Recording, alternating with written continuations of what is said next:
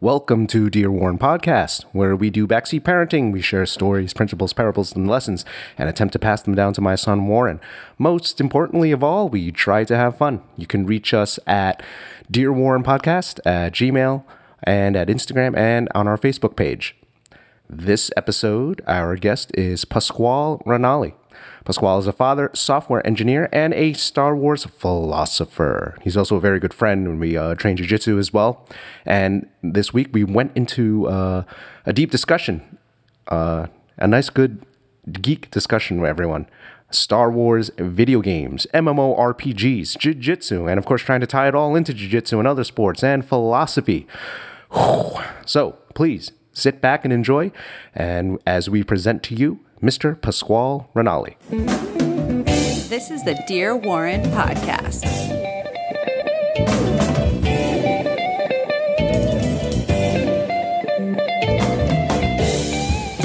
And we're on. Welcome, Pasquale. Hey, thank you. Thank you for making it out on this wonderful weekend on uh, our first snowfall of the year. That's right. How did you do with the snow? It was all right. Um, got Charlie outside. My daughter's two and a half, and um, got her bundled up and eating snow.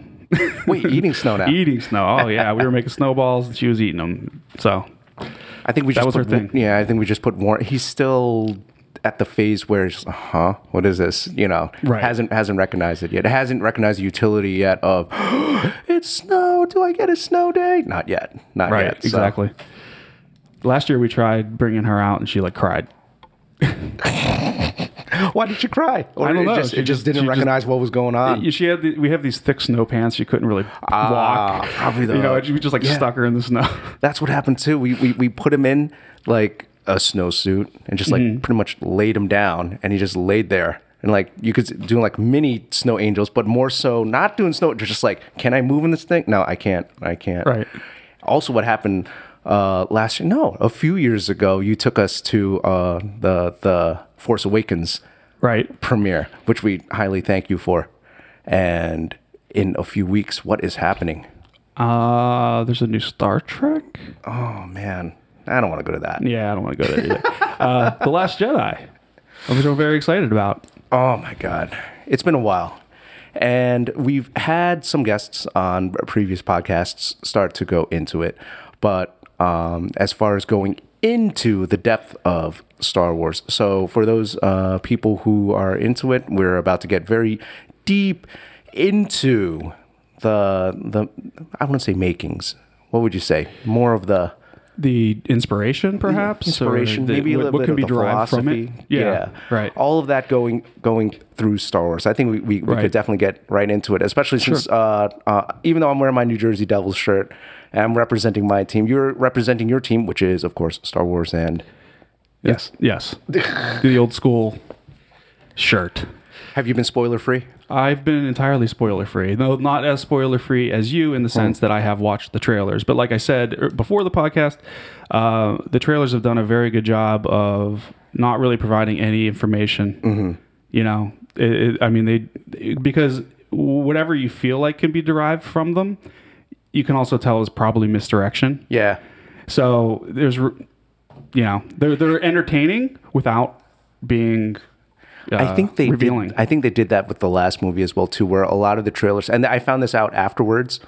Uh, I found out that a lot of the trailers were making Finn look like the new Right. like hero, but then it turned obviously in the in the movies it turned out to be Rey. Yeah, if I re- if I recall correctly, there was no image anywhere of Rey holding a lightsaber Mm-hmm. prior to the Force Awakens. If, if I remember correctly, it was always Finn.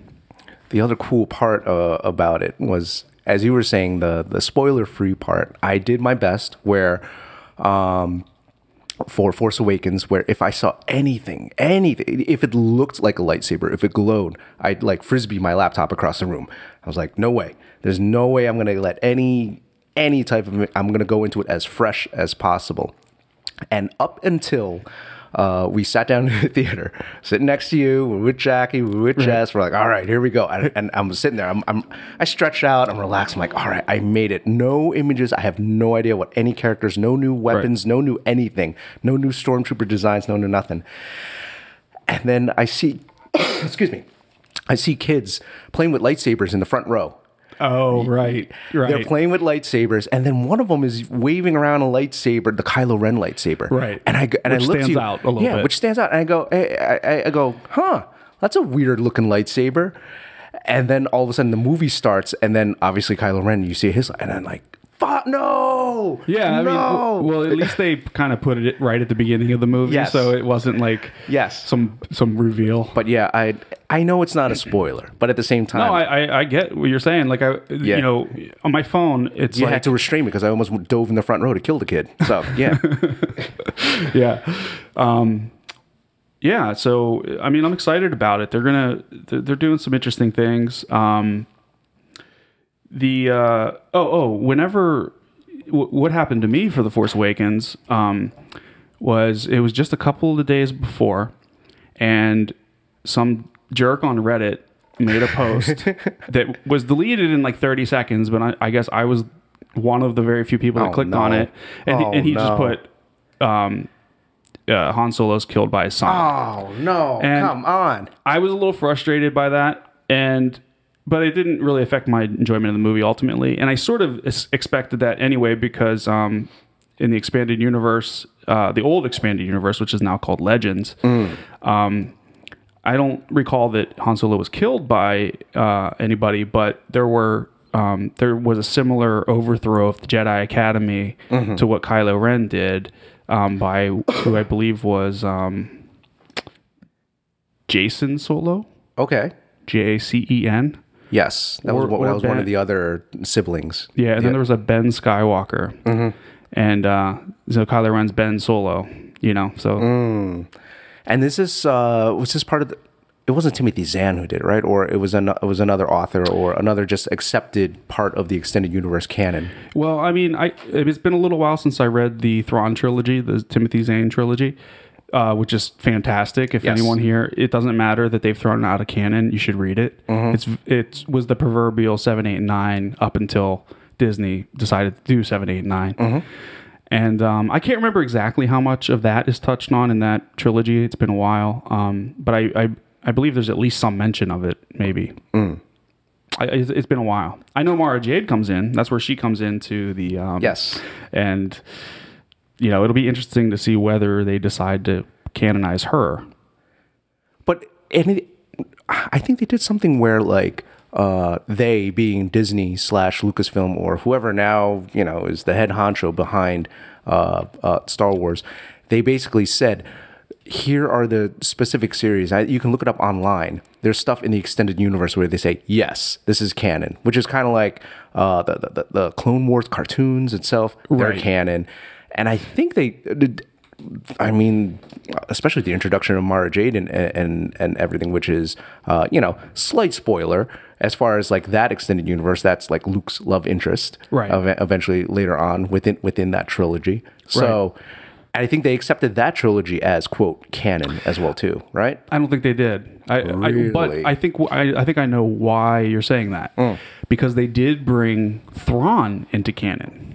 From what I understand, I'm not caught up on Star Wars Rebels. Okay. Uh, essentially, what happened was Disney threw out the old expanded universe, but said Clone Wars is still in. The new Star Wars Rebels, which they're responsible for, is still in, and um, I think that maybe the maybe the Clone Wars movie, which Yes. wasn't that great.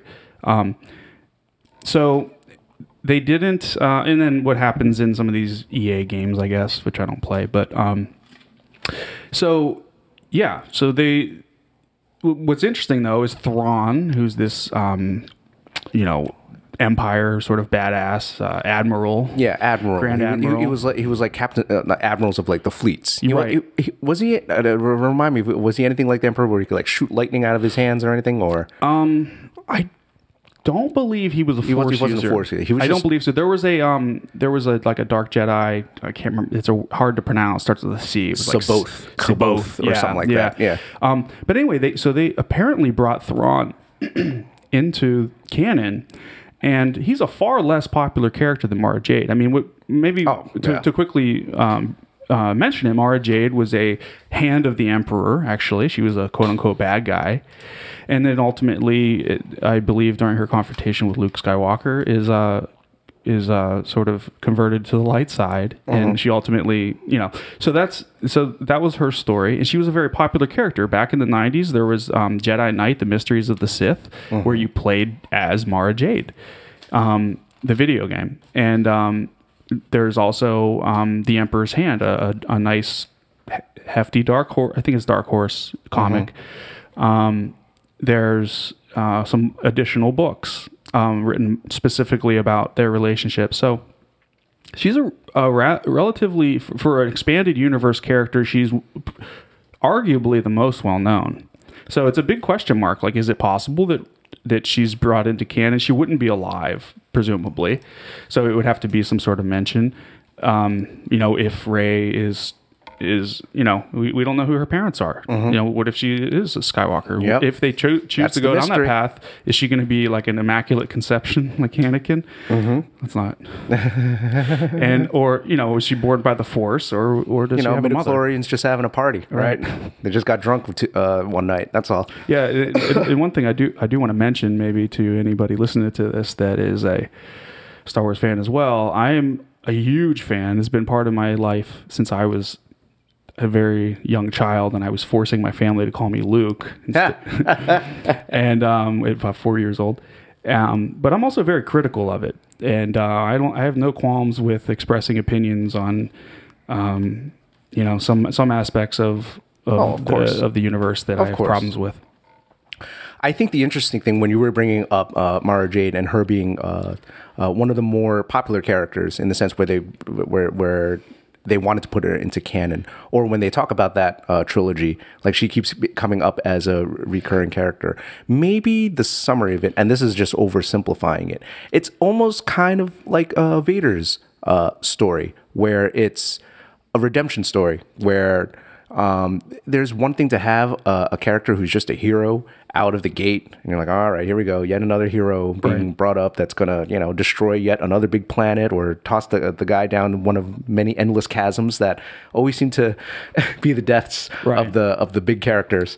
Um, but it's another thing to have one like as you said, the Emperor's Hand, and she was uh, uh, mastering in the you know the dark side, and then to be brought back to, especially by one of the beloved heroes of of Luke Skywalker. So rather than be a villain that's destroyed at the end, it's kind of cool to have a character where you're like, I, I guess this is just credit again to uh, Timothy Zahn, where wow, you wrote this character enough where people were like, oh, this character's evil, but please Right. don't do anything to like kill her off or or anything like that. Right. But to actually, please, yes, we're like, oh my god, she there's there's a ch-, and and just the little teases here or there, like oh my god, she's actually questioning, and there's conflict.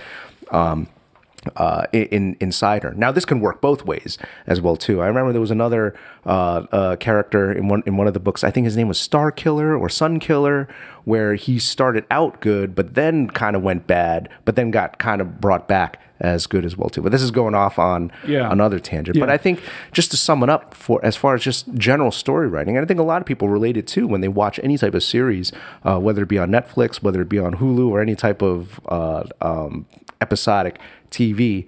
I th- we can probably think of I can't think of it off the top of my head right now, but a character who's has conflict and you see the conflict between you know m- mo- morality Right. and then and then you see the evolution of wow they, they actually got brought back to that quote good side but there's always that chance of you know they have Right, to and- control that the light and the dark Yeah, and I and I um um I've been thinking about that recently Mm-hmm. because I was I was thinking about oh, oh, um for a moment I just want to mention the name of those books. Yes. there's three books: Heir to the Empire, Dark Force Rising, That's- and then The Last Command. And on the cover of The Last Command is Luke and Yes. Mara Jade fighting. Anyway, but if anyone would want to read those, they should.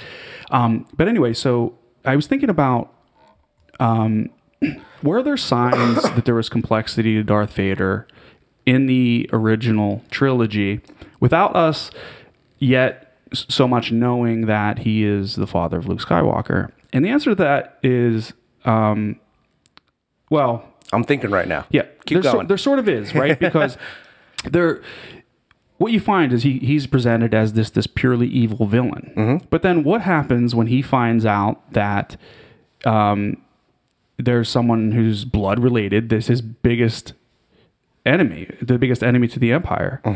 He, he could have killed him. He could have killed Luke in multiple, probably in both Empire Strikes Back and Return of the Jedi, and he didn't. You know, all he did was uh, focus on trying to recruit him. Capture him. and it and and then that's only exasperated by going back and and, and finding out that all of his quote unquote evil was all driven by love. And um and then you know interestingly um with rogue one um which by the way just as a side note i feel like part of what, Ro- what disney was doing with rogue one was giving a middle finger to the prequels I really do. I think I think that they wanted to take Vader back. Yep. They were they were like we want we want to take Vader back, and that Yep. scene at the end where he just Yes. destroys everybody um, is is pretty fascinating. But I read the book, and and for the most part, the book was the movie verbatim. But there were a couple pieces that were interesting that I thought um, you really couldn't convey in a movie. But they went into um, Darth Vader's mental state, particularly at the end there, where he he um, enters that ship and he's with some stormtroopers and they go one way and he decides to go another because he has some sort of sense that he should. And what they talk a lot about is that he's scared, that he's very afraid, and and um, he that's a lot of where he drives his power from. Right, it's this fear that just turns into the, you know, it's this fear of not being good enough. Um, There's you know, and uh, and fear of can I, you know, of just imminent danger. Um, and yeah, so I thought that was that was quite interesting. And and then there's also some Vader comics that Marvel has done, and in those Vader comics, um, I haven't read all of them yet, um, but they again they get into how Darth Vader um, was not just this like right hand man to the emperor. The emperor sort of viewed him as a pawn that he could just kind of do whatever he wants to. And and there's even points where he's not Vader's not entirely respected by the the emperor, and Vader's kind of doing his own thing secretly. So I think even um, the story of Darth Vader and the whole thing of Anakin Skywalker, and then the whole coming coming full circle redemption at the end, Right. And uh, having that final scene where uh, uh, they, show that funeral scene, and then like he becomes one with the Force along with uh, Obi Wan and Yoda. I remember uh, one of the many. Obviously, there are many. Uh, what is it? Directors' commentaries where George Lucas is talking in all of the the prequels, um, or even uh, uh, the original trilogy, and he said it was more so. You could think of Star Wars as quote the tragedy of Darth Vader. Right. You could think of it like a play. Like, and some plays are a comedy. In this case, this one's a tragedy because it, it's it's as you said, it's it's tragic. Like all his actions were originally started due to loss and his Right. love for his mother and, and the loss of his family, and then and his inability spark to, ca- every- to handle his own emotions. Yep. It's, fu- you know, fundamentally, then that's what it is. And then spark, and then here goes here goes down the the entire line of exactly what happens, and like, all right, cool, yeah, Yeah. you were able to, um, um, quote, redeem yourself in the end, but what what is that? He had to sacrifice his life in order to save Luke, you know, Right. So, Yeah. but that's one of the nuances that you you pick up in in that. It's a lot of philosophy going on there. Absolutely. it's um, you were mentioning before too that s- besides just a big Star Wars fan and uh, uh, as far as with the movies and obviously with um, all the, the the the extended universe that goes along with it, you are delving deeper into the stories for.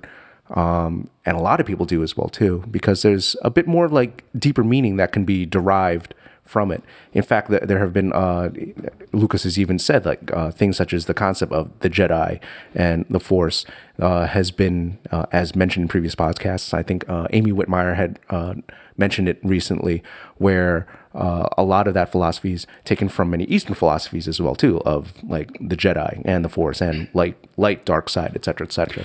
Yeah, absolutely. um, and and I think even even before getting into the fact that it's sort of Eastern philosophy, just more generally, I think that it it applies um, because I think in, in, in more modern times, since um, in particularly the last forty or fifty years, you know, I think for religion for a lot of people has felt dated, and um, something is um, seemingly silly as saying that there's meaning in in and there's a kind of a deeper meaning to something like Star Wars. Well, it's not that silly, right? Um, it's it's fundamentally this sort of um, uh, religiously or politically neutral idea that there's just an all-encompassing, un- undefinable force, right? And it's not, you know, absolutely Mm-hmm. Well, they- not. I do well, not they- well- believe anybody can move things with their hands or anything like that. But it's just the idea that, um, you know, that perhaps there's this universe out there that doesn't have a predisposition toward us specifically. Mm-hmm. Perhaps it's just there, and it's about what we do with it so much than about following it. And, I th- think and that's then where it there, goes. there's there's some uh, scientists or biologists who would who would argue against you, especially and uh, point to how uh, Luke, uh, George Lucas brought up midichlorians and made it all a, a biological thing. yeah, I, I have I have no idea. Yeah, that that was a weird that was a weird, weird choice. But you know what? Um, I've I've done some thinking, and uh, this is backed up, of course, by the infamous uh, machete order. Oh. Uh, the Phantom Menace adds zero to the entire story, so I pretend like it What's doesn't the uh, exist. what's the machete order for those who are unfamiliar with that? The machete order is the idea that the best way to watch, assuming that you've never seen Star Wars, the best way to watch them is starting with episode four, where you learn about Luke, episode five, which is The Empire Strikes Back, where you get the whole build up, you get the camaraderie between uh, you know, the entire team, and it ends on kind of a downturn. You don't know what's going to happen to Han Solo. Um, you know, you, it's just there's a lot that's unclear. And then instead of going to Return of the Jedi, you go to Episode Two, Attack of the Clones, and so you sort of park the Luke story at its height, and you go back and you say, okay, now here's Anakin. And like I said, the idea is that the Phantom Menace ultimately adds nothing because Qui Gon dies. Darth Maul, who's a really, in my opinion, this is a total, totally different subject. But he's a big missed opportunity. He dies. Um, so w- w- there's not a lot added there. Um, so y- y- you, But what about the introduction of Jar Jar Binks, man? Come on. yeah. Um, so yeah, the idea is you you, you know you, you go to the uh, uh, Attack of the Clones, and then you watch um, Revenge of the Sith episode three, and you get the backstory of Anakin. So now you're left you know, coming to into Return of the Jedi, unclear about um, much of what's going on with our heroes, and um, very clear on where Darth Vader came from. And uh, and you watch Return of the Jedi, and it then yeah, and then the um, I don't know how exactly how they've updated it with the new movies, but I, I would say uh, that still stands, and you probably would then maybe want to watch uh, the And Force Awakens and Rogue One. Yeah, and then and then the midichlorian mentioned it was only in episode one, if if I remember correctly. That's correct. Right? So then you don't you never ever have to see that atrocious scene of Yeah. Oh, this is why. Oh, it's because his something whatever his what was his midichlorian count is like more than Yoda's. You know. Yeah, So- it's right, and I mean, and there's a couple issues with that. One is it's unnecessary to try to explain it. The whole point is it's not explainable, Mm. and that's okay. That's okay. It's okay, George. um, and and then the other thing is, you know, I think Yoda specifically is extremely misused in the prequels. Oh, well, extremely misused. I think that. Um, Go on. Yeah, I think that. Um, you know, the, the entire Jedi Council I have issue with. It was kind of weird. I, I think that that Yoda's misused in the sense that first of all, he was uh, uh he fought. That even had a lightsaber. Frankly, um, I, I think the the impression that most people got from the original movies is that he's sort of this you know Zen uh, master. That you know he's above uh, direct combat. He's above um, above these things. That he, you know, so um, I don't know. So that that's my feeling on it. I mean, I thought and I'm not gonna lie. When I was, you know, watching um, Revenge of the Sith back in the day, I thought it was cool. I was like, oh yeah, you know, he's limping and then he uses the Force and he could do all this crazy stuff. So I mean, and there's not, certainly an entertainment value to it. But you know, upon reflection, I think that that was a misstep in terms of him Yeah. as a character as a whole, and he, he sort of took him from this deep, meaningful character to Yet just another, just a just another ball of energy yeah, that piece "Oh, of glitter on the um, you know. So that, that's my feeling on it. Um, you know, but th- he's still an interesting character. Um, and so the reason I brought that up though was the, even going down the path of trying to explain things to midi chlorians, then trying to explain that Anakin is more powerful than Yoda. Why? Why?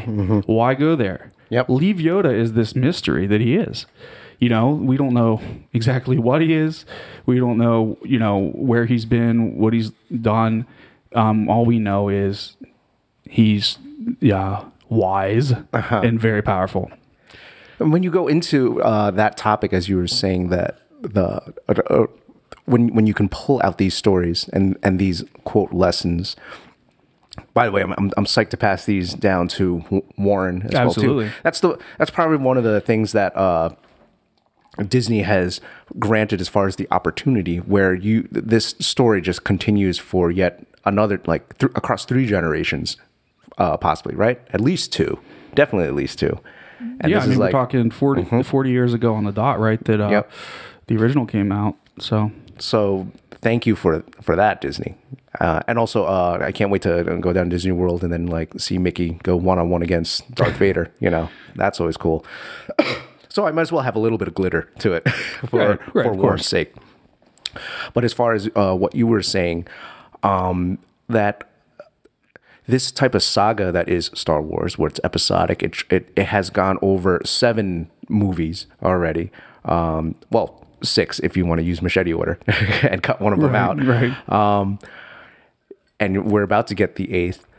As far as the as as as you were just saying too, that this can now were you saying and I don't want to put words in your mouth and were, were you saying that this uh, can not uh, I'm not going to say it acts almost like a religious story.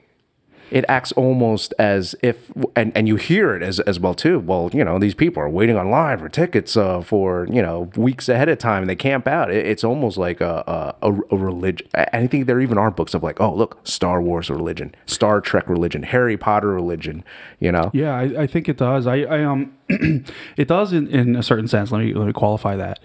Um, again, it's it, it has to do with the fact that it it, and, and this is what's interesting about Buddhism, right? the focus. and by the way, I'm no expert on Buddhism, but um, from what my understanding is that the focus is primarily on how to live a quality life now, here, not focusing so much on where you're going to be next right? And so it focuses on how do you be a good person now? How do you find peace with yourself now? How do you pass these? this how do you pass things on to the next generation now? You know, um, and and and it's again, it's there's no it's it, it's you know. It, it- being introduced in something like Star Wars, it suddenly becomes um, region neutral and politically neutral, and it's just this general idea of like, hey, what happens if you sort of just pay attention to being present? What happens if you meditate? What happens if you assume you don't assume that um, there's a Superman looking out for us that's always good? Maybe it just is, and it's about what you do. It's not a you know. So um, I, I I think it's interesting in that sense, and furthermore, I think that. Um, the tragedy of it um, ultimately is it's interesting, right? You, you have some characters that have depth. I mean, it's easy now. It's it's it's hard maybe for people to imagine, especially younger folks, to imagine. Um, but there was a time when people didn't weren't clear on Darth Vader's, you know, um, motivations and, and where he was coming from. That was a at some point a mystery, and um, it was the most evil character that, that there was. right until he wasn't and um, there was a, a whole generation um, starting before our generation actually um, that were really touched by that. And i think that's in large part why it's carried forward. And I, by the way just as a side note i think that's why disney's making these movies pg-13 i think they know that they're they're they're appealing in large part to 30 plus year olds. Yes, You they, had, they they they would be they would be. Uh, I'm gonna I'm gonna misuse this term because I'm not you know. English was never really really great for me. What is it? It would behoove them, or it would not behoove them to include the 30 plus year old crowd. I forget which one it is. it would behoove It would behoove them to not include uh, the generation that's that's 30 up because there's a there's a big chunk that grew up on Star Wars. So Yeah, absolutely. Um, So it's I mean it's certainly fascinating. I, I don't I don't I don't um, think anybody ought to you know specifically go running around saying I believe in a Star Wars religion. I just again it's just it's just um it's just just concepts and sometimes you know I think there's a big question mark about uh, is what's more important concepts or dogma you know and I think I think um I think something like Star Wars provides a mainstream outlet for people that may even consider themselves atheists Yep. um, or agnostics um, to understand spirituality.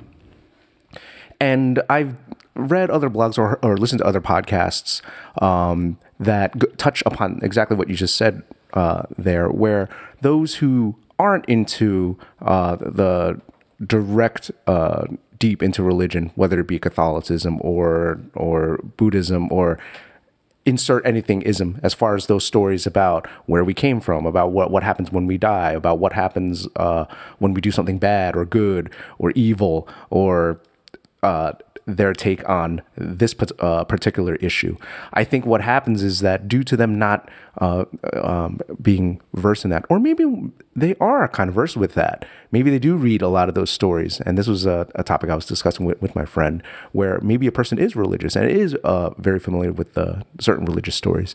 And the reason why they love or they get very invested in a Star Wars saga, in the Infinity Wars uh, saga that's coming up right now. Right. When they get invested in any type of superheroes, uh, the, the whole thing with, with Harry Potter, where where kids are reading 700 plus page books, you know, Right. the reason why they get invested in in that whether it be religious or not or, or non-religious is is just because of the stories that are being told are being told correctly.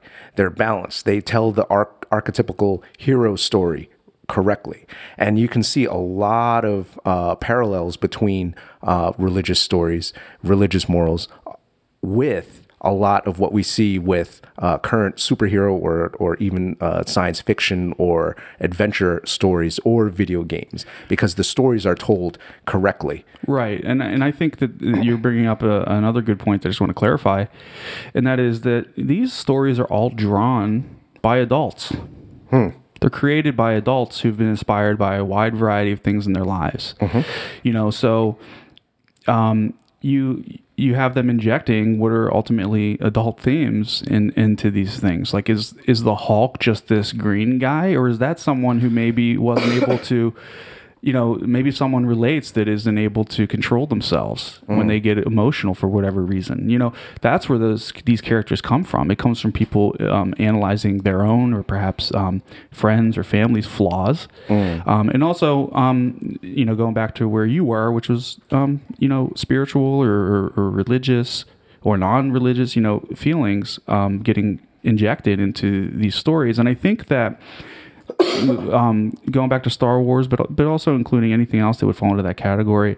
Um, part of the reason um, is that it, it it's done in such a way that it appeals kind of nowhere, no matter where you are in quote unquote real life, no matter where, what your disposition is. It's not it's not an it's not something that's antithetical to, as far as I'm aware, any particular religion. It's not antithetical even to, like I said, some form of atheism. It's just uh, it just is something. Yeah. You know, and it's and and you can kind of explore it in your own terms, and that's you know. Um, and I think that's the sad part about his attempt at explaining it, right? Is because His his being uh, George Lucas Okay. with, the, with the midichlorians, right? Because sometimes things are just best left to someone's imagination. You know, you get. I mean, that's a good story, right? A good story tells you enough to understand what's going on, but not so much that you don't have any sense of imagination.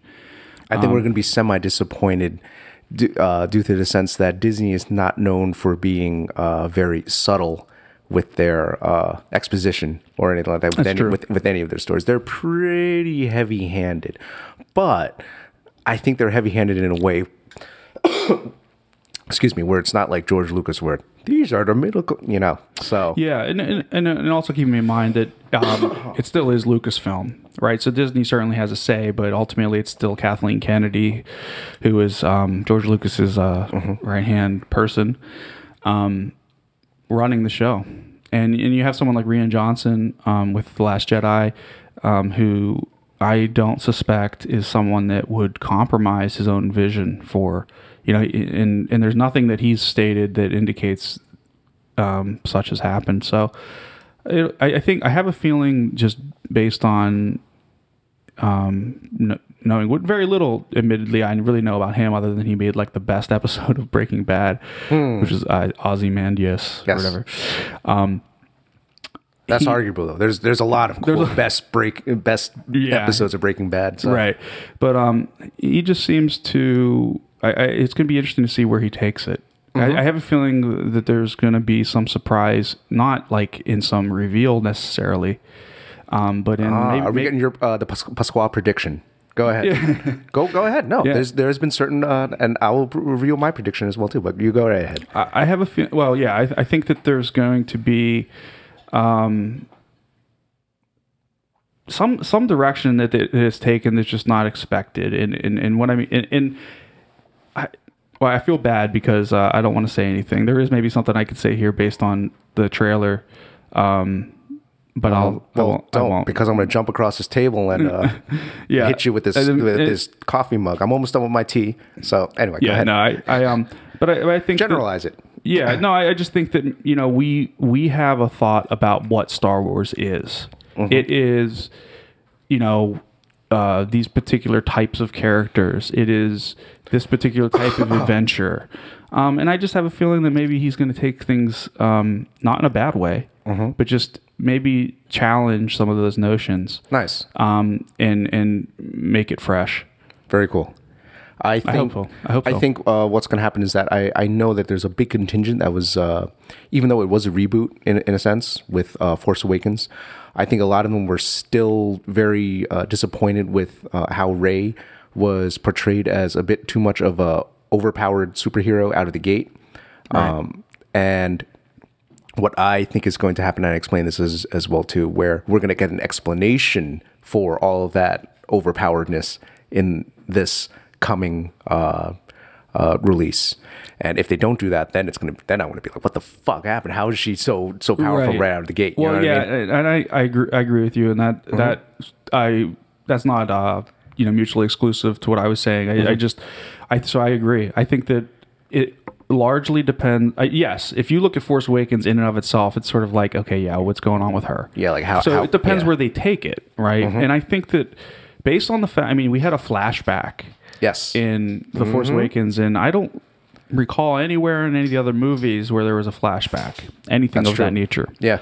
So I have a feeling that we may um, be made um, aware of some of the history of where at least she came from, and of course what happened at the academy um, via flashback. And I think that'll be interesting. It'll just be in, it, it'll you know it, it's gonna. My point being, it's gonna largely depend on what they do now, um, both with Rey, but also like yes, the Force Awakens was so, sort of a reboot. But that's okay. Like I'm, Yes. I'm fine with that. I'm not one of the fans that uh, is critical of it because I understand that there's a generation of children and kids now who didn't know who Han Solo was. Yep. Who didn't, you know, didn't under, understand who Chewbacca was. I mean, maybe they have like a toy that they cuddle with, but you needed to get a little bit of a sense of of who these people were, and, and that movie just sort of Paid homage to those original Um, paid characters. homage to those characters, uh, kind of let you know who they were, um, and so so I, I I'm cool with that. And and, and and and by the way, it's very entertaining. It was very good, and I think it left a lot open that that's interesting. Mm-hmm. I mean, particularly around these characters' history. I think the other part where you brought up that there's a whole new generation that's going to come up and and uh, see these movies for the first time, and like I said, Warren, I'm very excited for you to uh, be old enough to eventually accept uh, what what's going on and and be shocked by all of the twists and turns and the reveals. Uh, one of the things that I do remember growing up, this was I specifically remember in kindergarten. Kindergarten is what, like five years old, four or five years old. I, I forgot what it is. Yeah, somewhere around five, there. six maybe. Um, where I I uh, have first seen Star Wars, and Eng- English was never really my my my best. La- it's still not my best language. I always joke with people. I speak uh, uh, three languages. I speak English, bad English, and bad Thai. So, but um, bad English was at, was was my forefront uh, uh, back then, and I long story short, I didn't know that Luke was a name. I knew. Oh, really? I knew. I watched GI Joe, so I knew Duke was a name. Mm-hmm. And so after I saw Star Wars, and I kept hearing, "Bah, bah, Luke, Luke," I kept hearing Duke. Okay. So for a good year, um, I thought it was Duke Skywalker.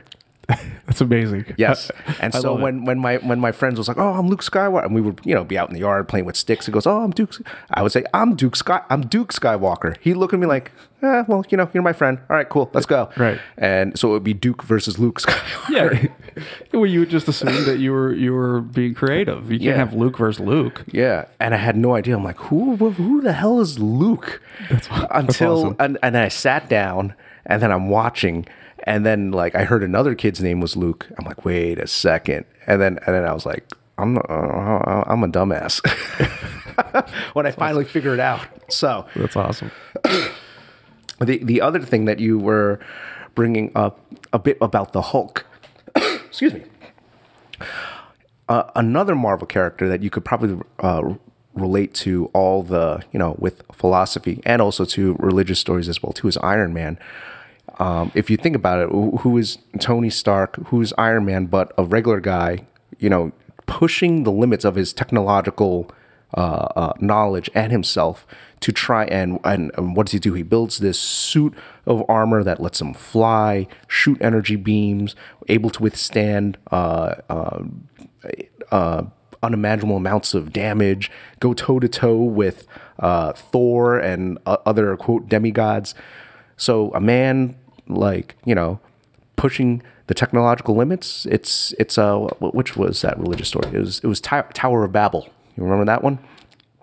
Long story short of that one is that uh, uh, I forgot who it was, which which group it was, but they basically wanted to create a tower to heaven, basically build uh, a, a structure that can bridge between the human world and um, uh, the, the the the God world, and then of course God, you know, despite some, you know, I forgot hurricane, tornado, Okay. blew it over, you know, destroyed the tower or something like that. But it was it was it was kind of like a nod to that of like you know this is what what it is. And and sci-fi does that a lot. It's always about like how far can we push uh, with our knowledge right to to supersede that which is human. But also at the same time a lot of those stories hint upon the fact that like hey like the more we try to you know use science and logic at a certain point you hit this this this thing where like we don't understand or we think we understand and quote bad things happen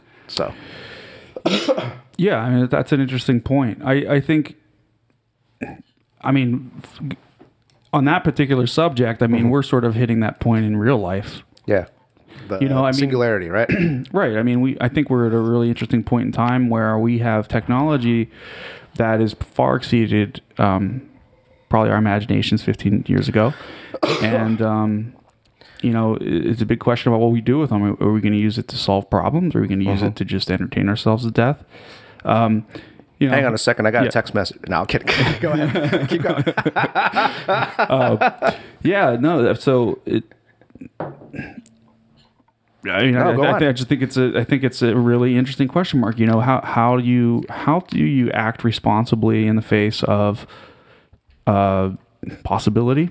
Let's say, you know, because certainly there are aspects of technology that can um, that do much better our lives, and um, you know, there.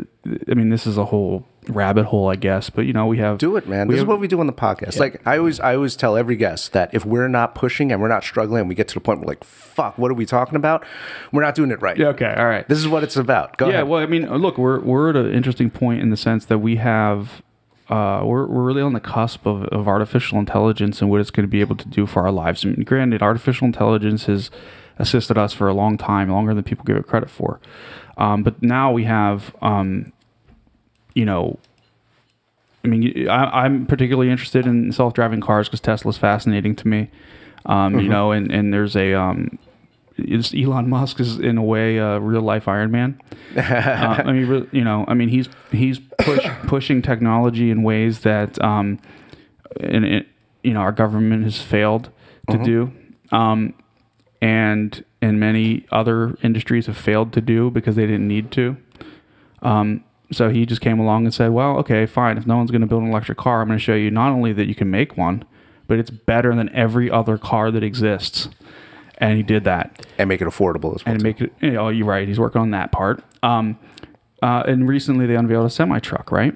And not only is the semi truck electric, which means it's faster and more powerful than a diesel, um, it's uh, more efficient.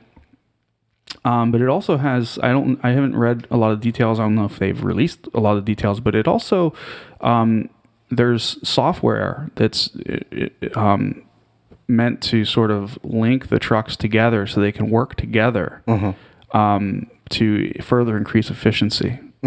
Uh, so presumably you could be notified that there's someone else within a certain distance of you driving one of these trucks, and they could they could then link up sort of in lockstep and draft each other, and the um, the efficiency dramatically increases um, when when they're when they're drafting, Nice. for example. So I mean, look, I know we just kind of went from point A to point B pretty No, quick no, there, no, but we're, we're going to spend a little time on, on, on, on, this point because you Yeah. you started talking a, a bit about where do where do we go.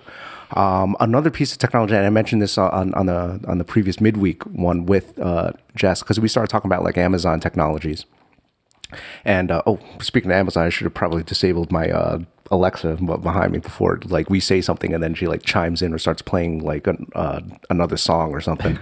but uh, we we started talking about like voice recognition and there's actual technology out there right now where if we if i get you talking to me and i get like an hour of audio or it was either an hour or four hours worth of audio some subset of where you just talk to me normally they can take that audio plug it into uh, one of their service i don't know if it's amazon or another uh, software service but essentially they can take that sample of audio and then at that point they can have a program basically play back uh, a, a read of anything and it would be your voice same Right. inflections same pronunciations same kind of like hiccups or ums or yeah, that is Right. I, I I can't remember the name, but I, I was listening to another podcast, um, and there was a company that did that, and they did it with Barack Obama's voice, and it was pretty. it was pretty It was pretty wild. Um, and they tried it with Donald Trump's, and it didn't work quite as well. It was a little, cle it was a little clearer that, um,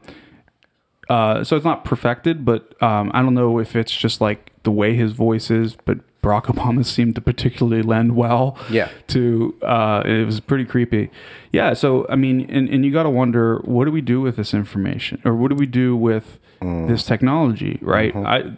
That's an interesting one because I don't know like where where would that be applied that's useful other than just making um, computer sound more interesting, I guess. Um, well, you know, I'm, I'm kind of curious, like where would that be of value? Other, you know, I mean, you could certainly uh, think of evil things to do with it. oh absolutely evil, Um, evil things yeah. yes But uh, probably the only thing I can I, I can think of is is um uh people who need reads being done for you know their well you know it's gonna put a, it's gonna put a bunch of voice actors out of work but you know yeah, or perhaps someone like Stephen Hawking Yeah. uh, who can't speak for themselves. Uh, maybe you could have a AI or, Ah, or computer that can you go. Mm-hmm. speak speak, and they can have a, a a voice of their choosing or or whatever. Um, or maybe even would be interesting is if someone had done that and then later, you know, was injured in some way where they can't speak and then you still have your voice around. That'd be pretty wild. So maybe that but even then it's sort of a novelty um, really if you if you think about it. Um, but but it certainly could be a quality of life improvement for someone like that. It's interesting that you that we both kind of went like well you know we can think of plenty of evil ways to like you know Right. uh, take advantage of that. And that's that's the thing about technology too where as much as cool it is as it is and a lot of forward thinkers good optimistic thinkers as well too will think of like oh voice we can give it to people who have uh, you know maybe uh, they uh, through whatever means, through whatever disease or some uh, uh, mishap, their their throats are injured in a way where their voice doesn't work well. Right. As you said, uh, a Hawkins.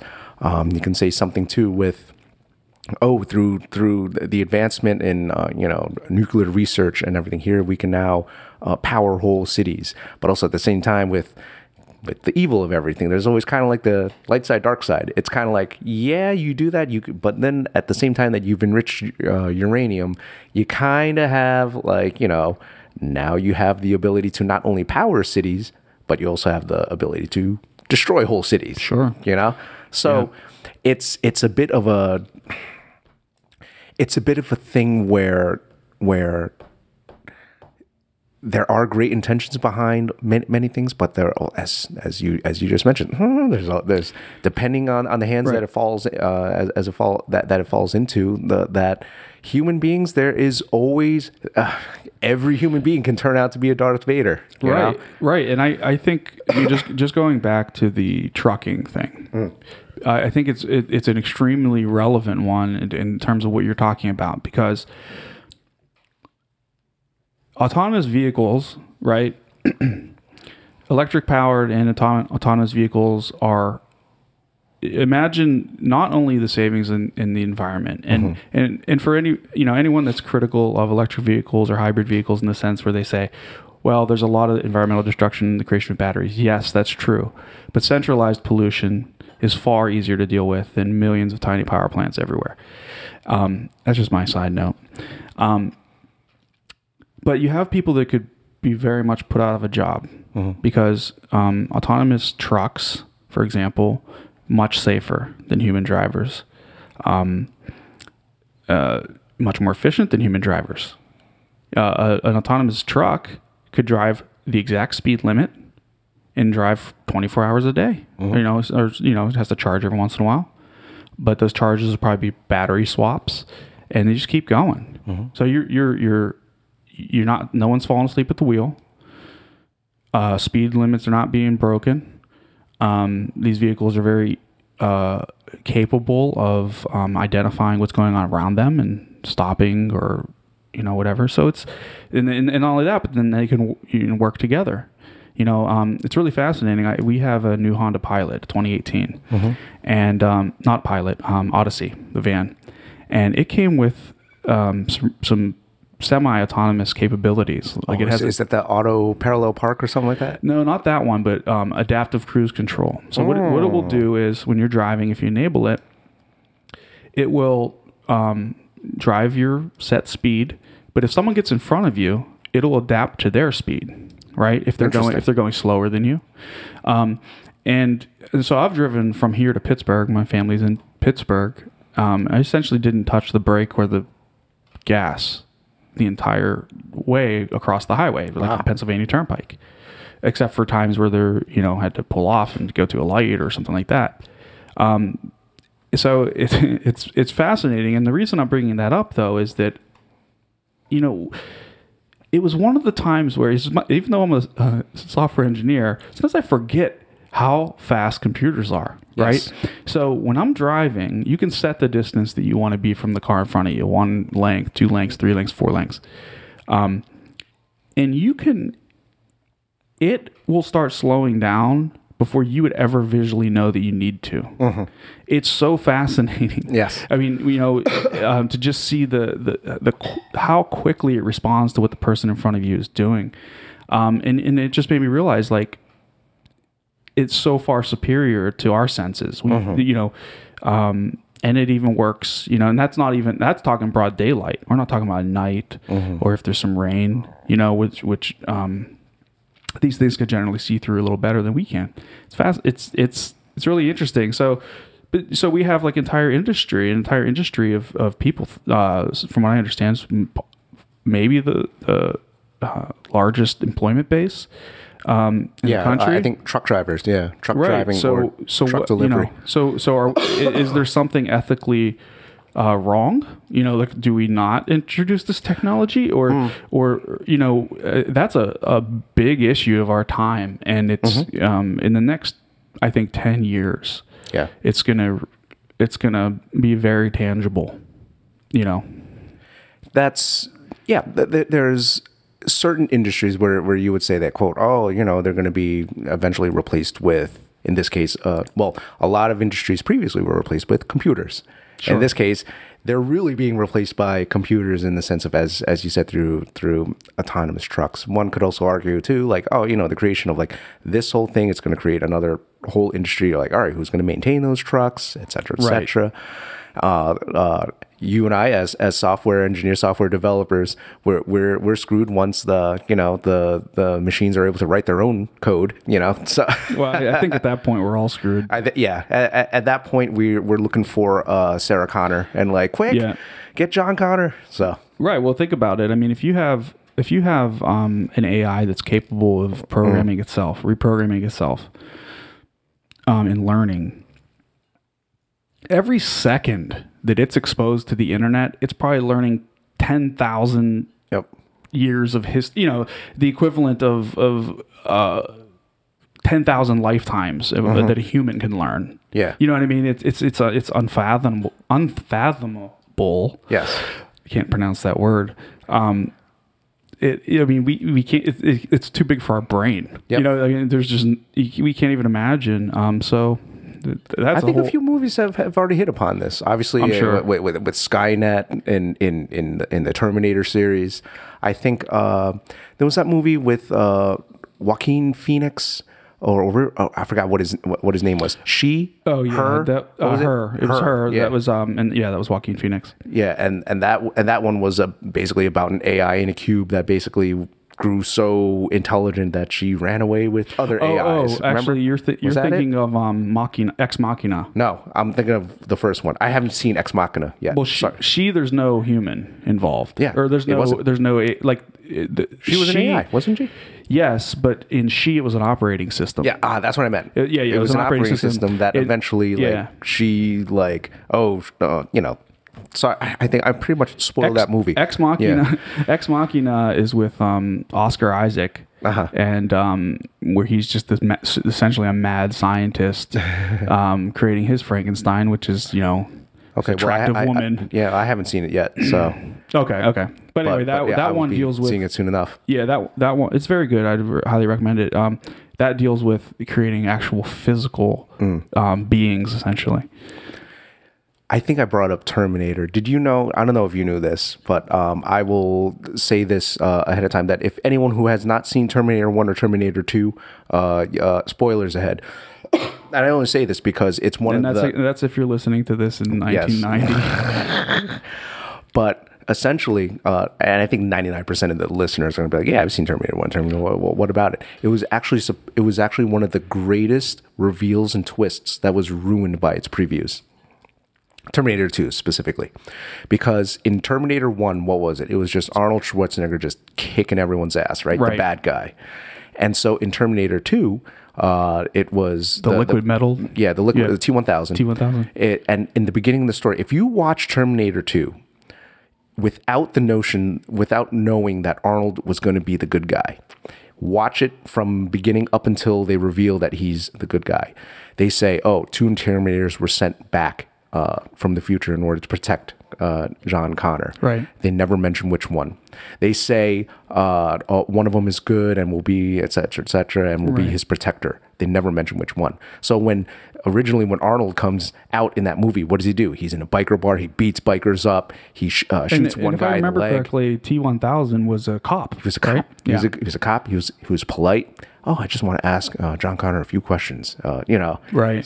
So, and he was polite. He So was. they, I, I don't know, remember. They they spoiled that in. Uh, They spoiled that in the preview, in, in, in the previews because it was like, oh, Arnold's back and he's a good guy because they couldn't, uh, you know, let that go. So basically, if you watch that movie up until the point, and here's the cool part, in, in the hallway where, where John Connor's running away from the Arnold Terminator, and then on the other end of the hall comes uh, the T1000, and they're both walking, and they and the T, and the Terminator see each other. They both draw their guns, and you see John Connor look back and forth between the two, and all of a sudden it goes to uh, uh, Arnold, and he goes, "Get down." That's the moment where everyone was supposed to go, "Holy shit!" Yeah. he's the good guy, you know, Right. And, and on it, there's there's a, a bunch of like blog posts or or like some good write ups about this about Terminator 2 being one of the the most unfortunately spoiled movies Right. that where it had one of the most creative opening twists there is. Uh, that, that, I mean, that's such a point of contention for me when you have. I mean, I I have a trust level with uh, Lucasfilm, so I, I'll watch those. I'll watch those trailers because they always they've never really done that. But I mean, so many movies just show, especially comedies. It's the worst when comedies show the funniest parts in the trailer. well, they gotta. They got in order to draw in all the. I guess, the- but the then, crowd, then you like watch a movie and in you know an hour and a half, you see like three things that are funny. You know, um, yeah, that drives me crazy though when they, um, yeah, and but but actually, I mean, Back then, they didn't know. That was the ind- movie industry back then. They Yeah, had to bank in on Arnold being the, you know, the he was on top of the world then as far as uh, acting. Yeah. Um, sort of a, a, a side piece, but um, I want to go. I want to go to video gaming in Yeah. this in this regard. How so? okay? Because I started thinking about in this internet age, it is so difficult, right, to have something that's not spoiled. Mm-hmm. A movie, music, anything. Oh, it's easy. You just take whatever your device that you usually see these things on, Mm-hmm. Right. And you just and you don't look at it. right no that's true that's no that's true i mean that helps but even even by doing that Mm. we're still infinitely more exposed to the possibility of spoilers i mean True. We have billboards that ta- you know and and you go places and just crap's playing on tvs all the Or time you're just and- talking with people, and all of a sudden they start talking about the latest season of you know what, and you go, you cover your ears, and go la la la la la, Right. ah," and they and you have to go running Right. out of the room, diving over the bar. right and and so um slightly uh, aging myself here i i got into um mmos um Multi uh, massively, Massively multiplayer, multiplayer online, online for- MMORPG. So massively multiplayer.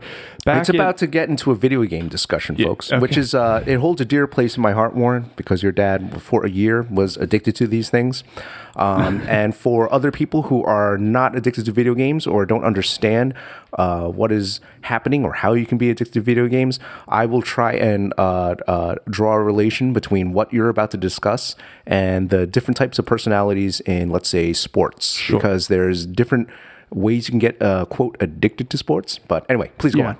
So, um, and, and there's there's a lot of facets um, that we can go into about video games. Where I'm going particularly right now is, um, I remember.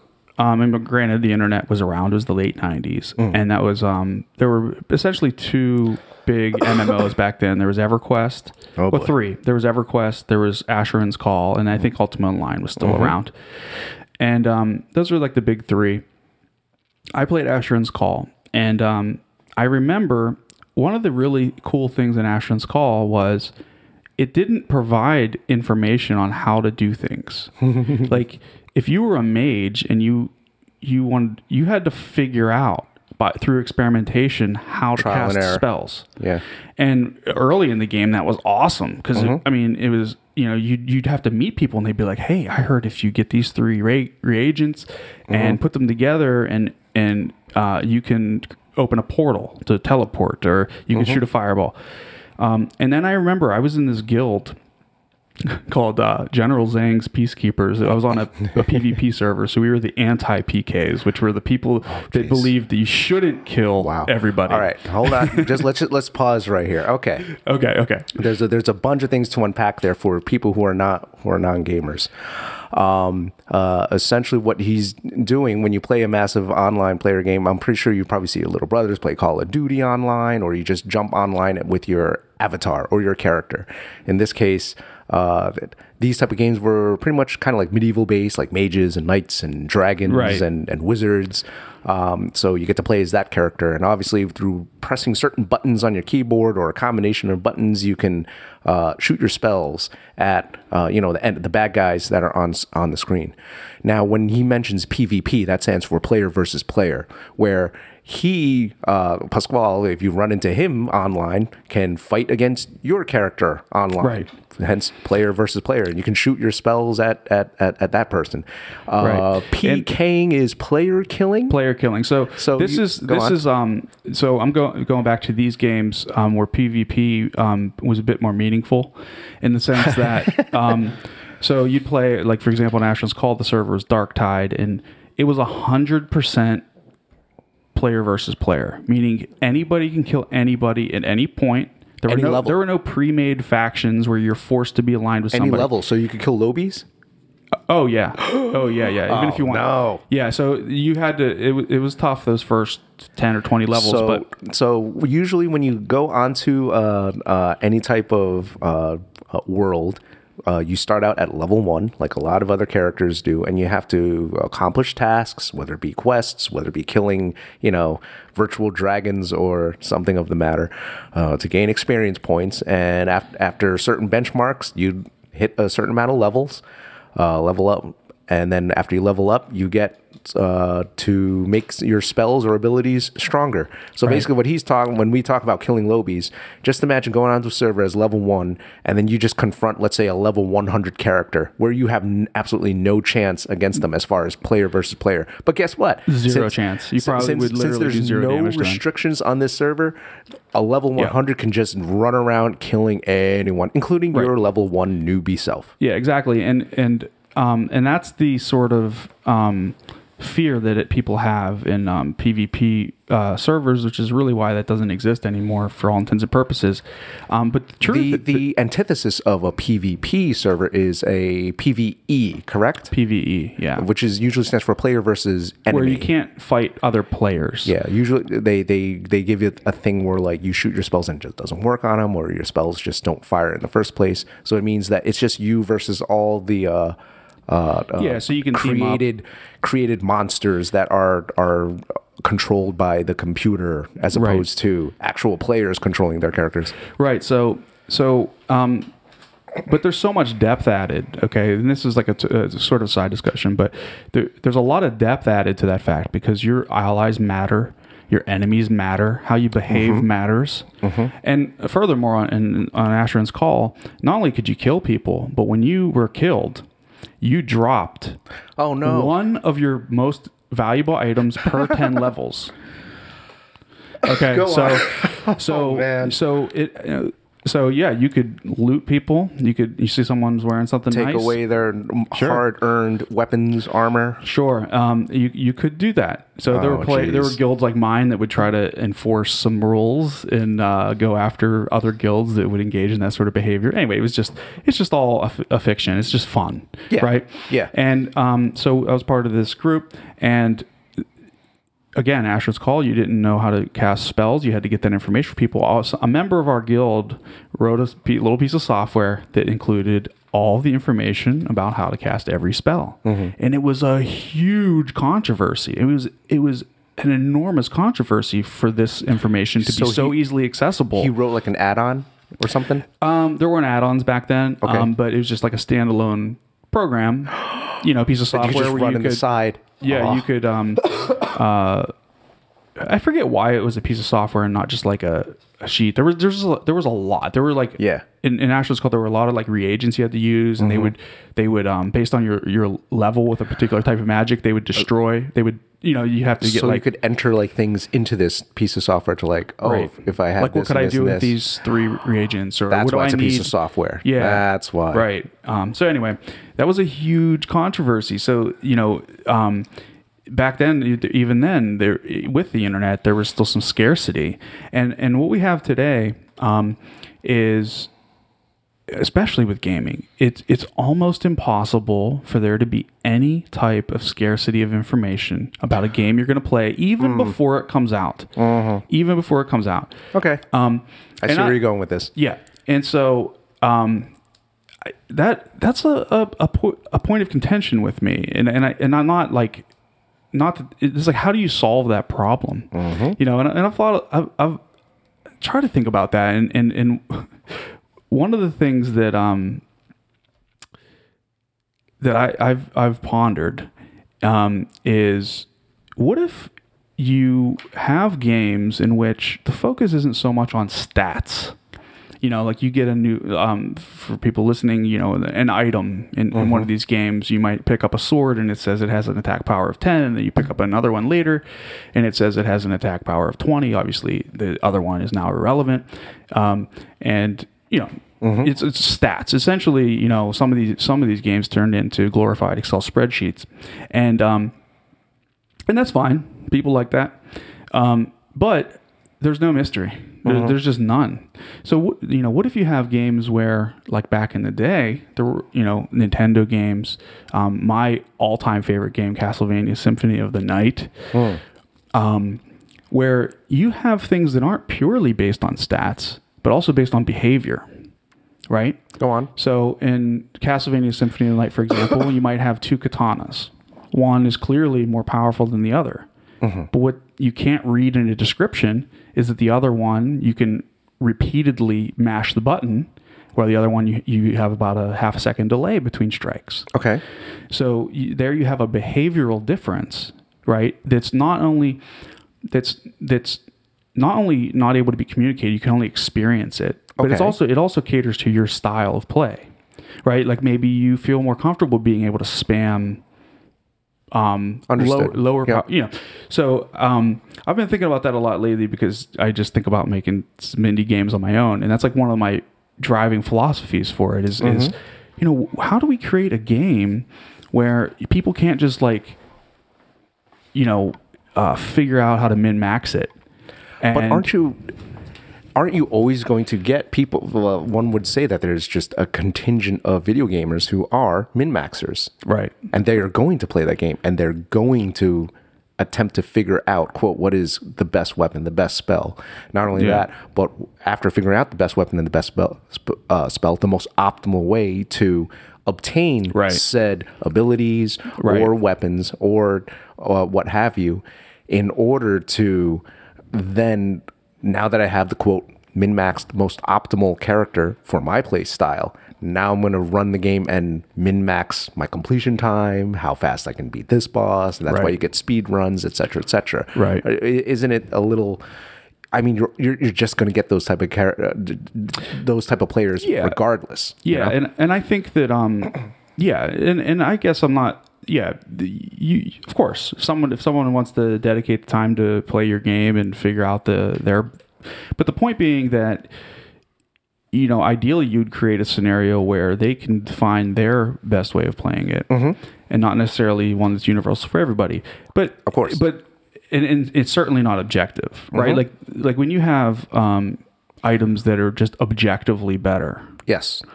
Um, and, and look, nobody can make a perfectly balanced game, and no illusion there.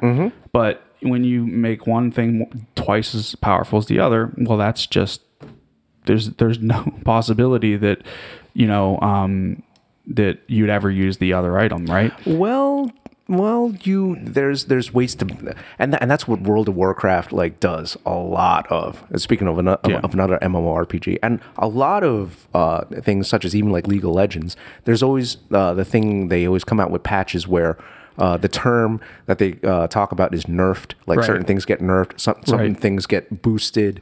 You know, they're always looking to uh, quote make sure that uh, uh, play styles like all right we know this play style all right you like to button mash a lot Right. but we, but in that case if you button mash a lot and like for each press of the button you do uh, five damage it's unfair to the guy that doesn't button mash a, a lot and each press of their button does five damage or something you know Yeah. so then you kind of like balance it out where it's like you know Right. button mash a lot you're just going to do a little less damage per hit than you know this guy who's a little more uh, strategic in, the, in their hits so Well, so, so yeah, this is this is this is rich here. This is this is a, a, a topic that I have a lot of feelings about. I want you to hold that thought, and I'm going to try and relate it to what people are in in jujitsu are like. What the fuck are you talking about, you guys? As far as like balancing with, with your games and Well, it- imagine one it- person has a level ten armbar.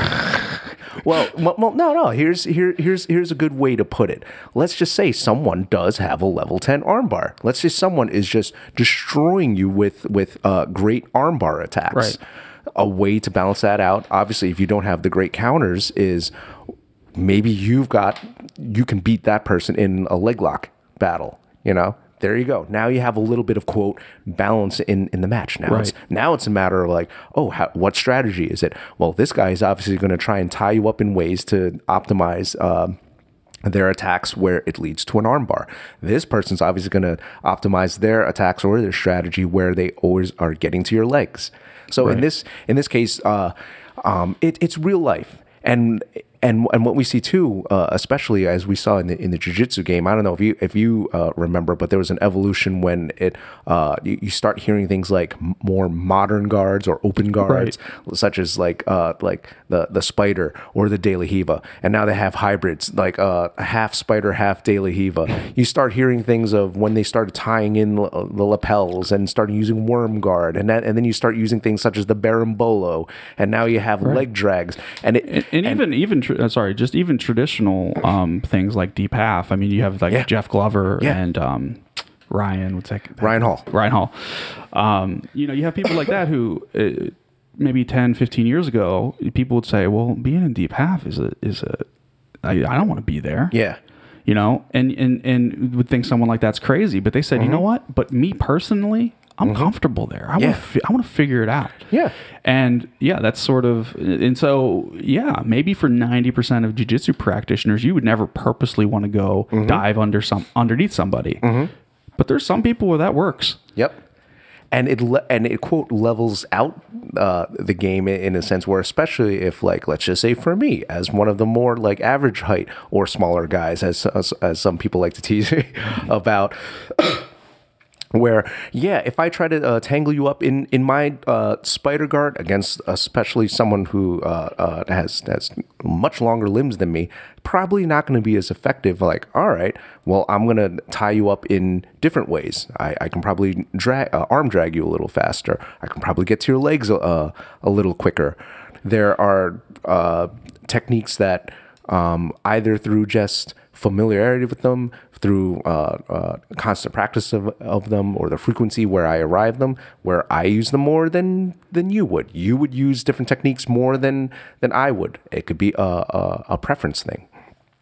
The end result uh, that we want for all of those submissions or attacks or sweeps that we use is uh, eventually victory. Eventually, we want to try and uh, either uh, hold them in the, in the dominant position and gain enough points, or the most optimal thing to lead to submission, where you end end the match that way. And so you this is what happens in video games a lot as well too, especially games uh, like League of Legends or World of Warcraft, where there is a purpose too to their uh, to the games. It's either to uh, defeat this final boss, it's to clear this dungeon, it's to beat this player one on one in uh, player versus player. Uh, where uh, quote beating them can lead to different ways to do so. Obviously, uh, you would think off the top of your head, okay, hit them enough times with a fireball or hit them with a sword so they lose all their hit points. Boom, you beat them.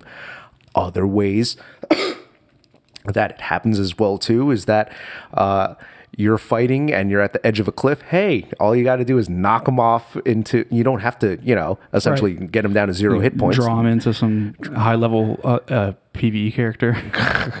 Uh, that too, yeah. that too. Or, or uh, I, I've done that as as, as well. You kite uh, a, Right. a high level PVE uh, dragon from uh, out of the thing. Like, all right, bye, and you teleport out and like, wait, wait, what the fuck? And then they they're one, they're one on one against a, a monster that that they can't handle. like like the uh, well, he this isn't quite Yeah, what he go did, ahead. but the famous uh, Leeroy Jenkins, who just decides to what he just goes that was that was just an example of just um, recklessly. of, of reckless abandonment of like all right there's a very intricate strategy that we have to and he's like all right who, who the fuck cares Leroy Je-" the, the famous battle cry and he just jumps in without any you know not following any strategy and he basically gets his whole party killed because he was just like for a party. It was like, it was like a forty man Yes. raid, wasn't it? Yep.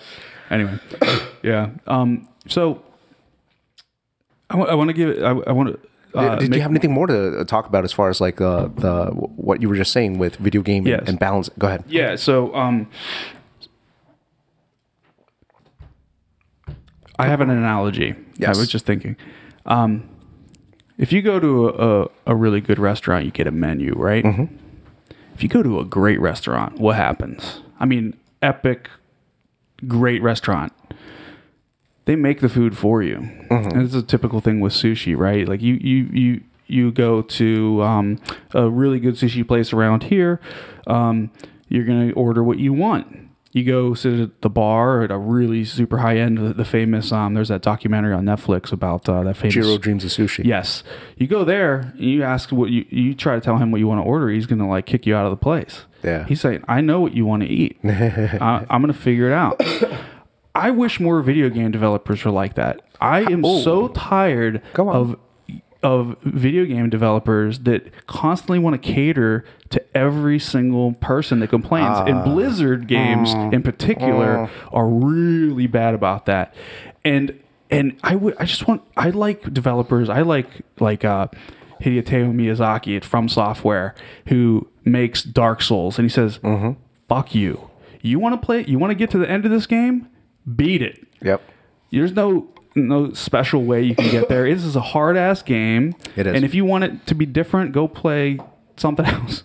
you know, um, and it- and they and, and and mind you, games like that, there's some rebalancing that it does get done. But for the most part, my point being, you define uh, you have developers that create games that that they drive you know and and that's why i love indie games i'm a big fan of indie Mm-hmm. games because indie developers you know you, you have a like super meat boy is one of my favorite ones super meat boy is a great game Yep. that game's like It- it's insanely hard It's got a very interesting concept to it as well. Yeah. Where where you you, you it's you're meant to be like you're meant to die. Right. But then when you finally beat the level, what happens? They they uh, replay every single one of your Yeah. deaths, and and and it, it does it incrementally to kind of show you your, your progress as you learned Right. the level, which is a very you know go on. So, so, and, and, and I understand there's also different types of games. So, it, obviously, um, what I'm talking about is mostly for a single player game, right? If you have a, a competitive game, that's a different scenario because if you have gross imbalances or something like that, um, that needs to be addressed um, most likely. Um, but um, I mean, look, I, if you go on any of the, I mean, uh, Blizzard, I love Blizzard. Um, but one of the things that drives me crazy about them, I mean, their forums are like the most toxic place on earth. Oh, you're Oh pre- you're, my- preach- you're preaching, brother. Oh my god! I was, Because I was one of every- the I was and- one of those that made it like toxic that? back in the day. Yeah, yeah. Well, sure. I'm Well- sure I was at well, some we- point. but why is it like that? I, I, I can I can actually get into that uh, later on, or if you want to get into it right now. Do you want to get into it right now?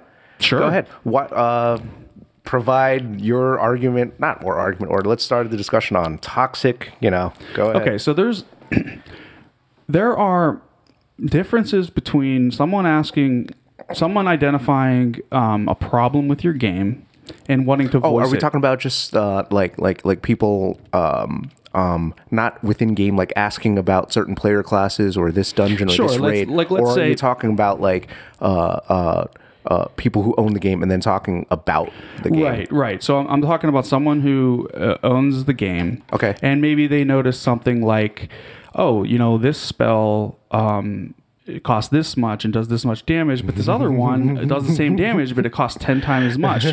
Okay, well maybe that's a problem. Maybe that's like, oh, that was an un- unintended consequence because we thought this would happen, but it didn't.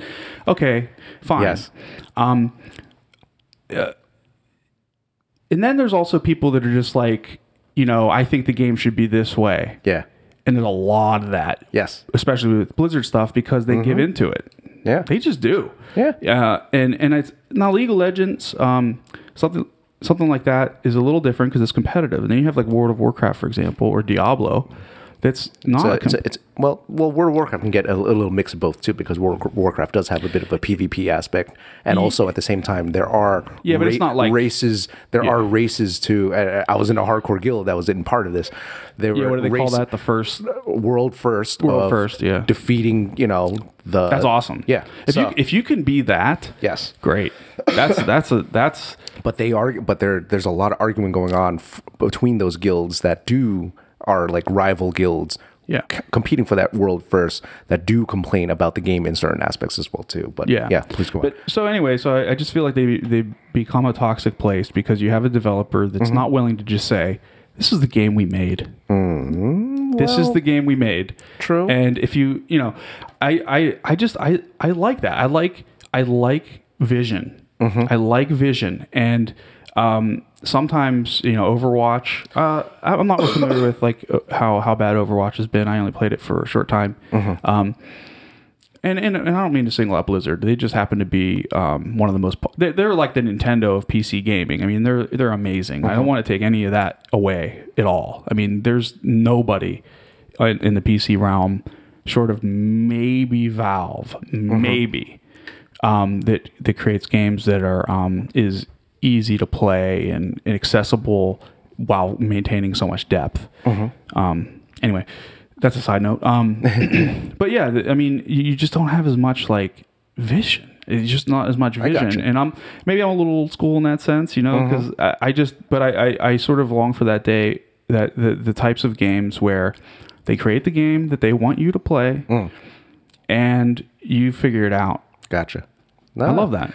I think. Uh, what would you say as far as um, a service like Steam, Mm-hmm. where you can, as you've mentioned, in indie games, where you can do a search for such kind of games, such as a Super Meat Boy, or things that are outside the realm of a World of Warcraft or a Call of Duty or your other uh, very popular AAA, as they would say, titles, where Mm-hmm. they're going to try something quote different, like a Dark Souls, or even something even more uh, esoteric.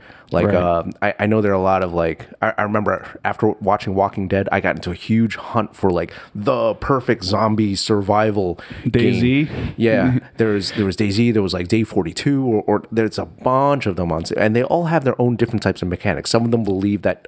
Um, you shouldn't have any weapons. Some of them believe that, oh, you should be able to uh, craft your weapons, but as you do that, you have an energy bar to that, like you can only craft so much, and then night and day. And then some people believe that uh, your there should be your weapons should have very low durability. So if you use it too much, you lose it, even though you, you just gained this amazing weapon or something like that. You know what I mean?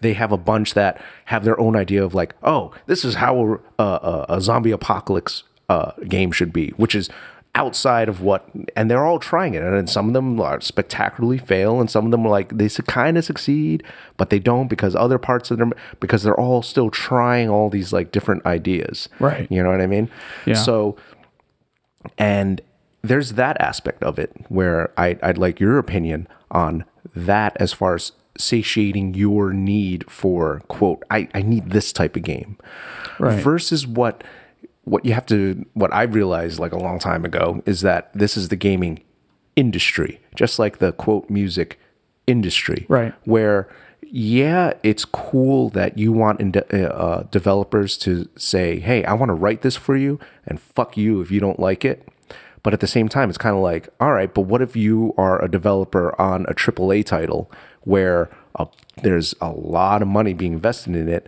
and there's a lot of families that are being fed that, that there's uh, families that have flown out to this region of the of the world in order to develop the game with you together. And you know the success of the game uh, relies on sales and relies on as many people shelling out money as possible in Sure. order to you know? So at a certain point you kind of got to give in to, especially for those AAA titles they got to give into certain bits of user feedback as well too so Yeah, I that I mean that's that's a great point. Um, there's, there's some thoughts I have there. Um, in, ter- in terms of um, and, and and I'm gonna have to switch the types of games we're talking about. I think, Of course. Um, but first, uh, in terms of like something like World of Warcraft, for example, um, I think it's questionable whether you're getting more sales based on the behavior that that I'm describing that I have an issue with. I mean, these are people that are probably the most hardcore players you have anyway.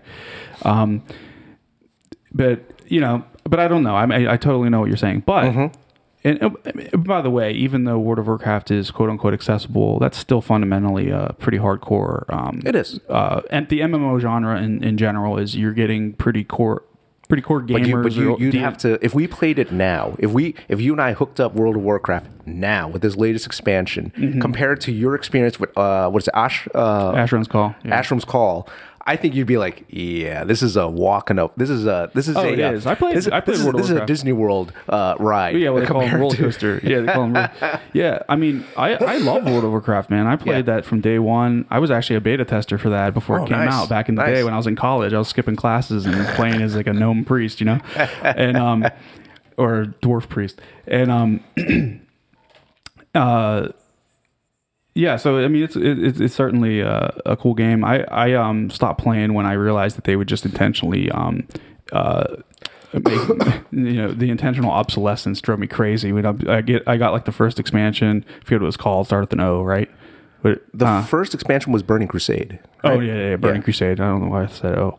Um, you know when you're picking up common items that are like better than your legendaries, I'm just like, oh, give me a break. Ah, you know, you spend you spend like all these hours making like the coolest gear, and then it's like, oh, this like goblin just dropped a spear that's like Better. ten times better. Yeah. Anyway, that's side, side note. Um, but in terms of going outside of that genre, because like I said, I think that's inherently um, somewhat hardcore, even though that's gotten big. Um, I make a differentiation. When, let's go into the console realm more, right? Sure. So you have games like you're mentioning. Call, you have Call of Duty, um, and focusing um, on the, the single player aspect of that more. Okay. Um, and you have uh, maybe maybe Uncharted falls into this category, but you have these types of games. I I define I actually refuse to define them as video games. I define them as interactive entertainment. Go on.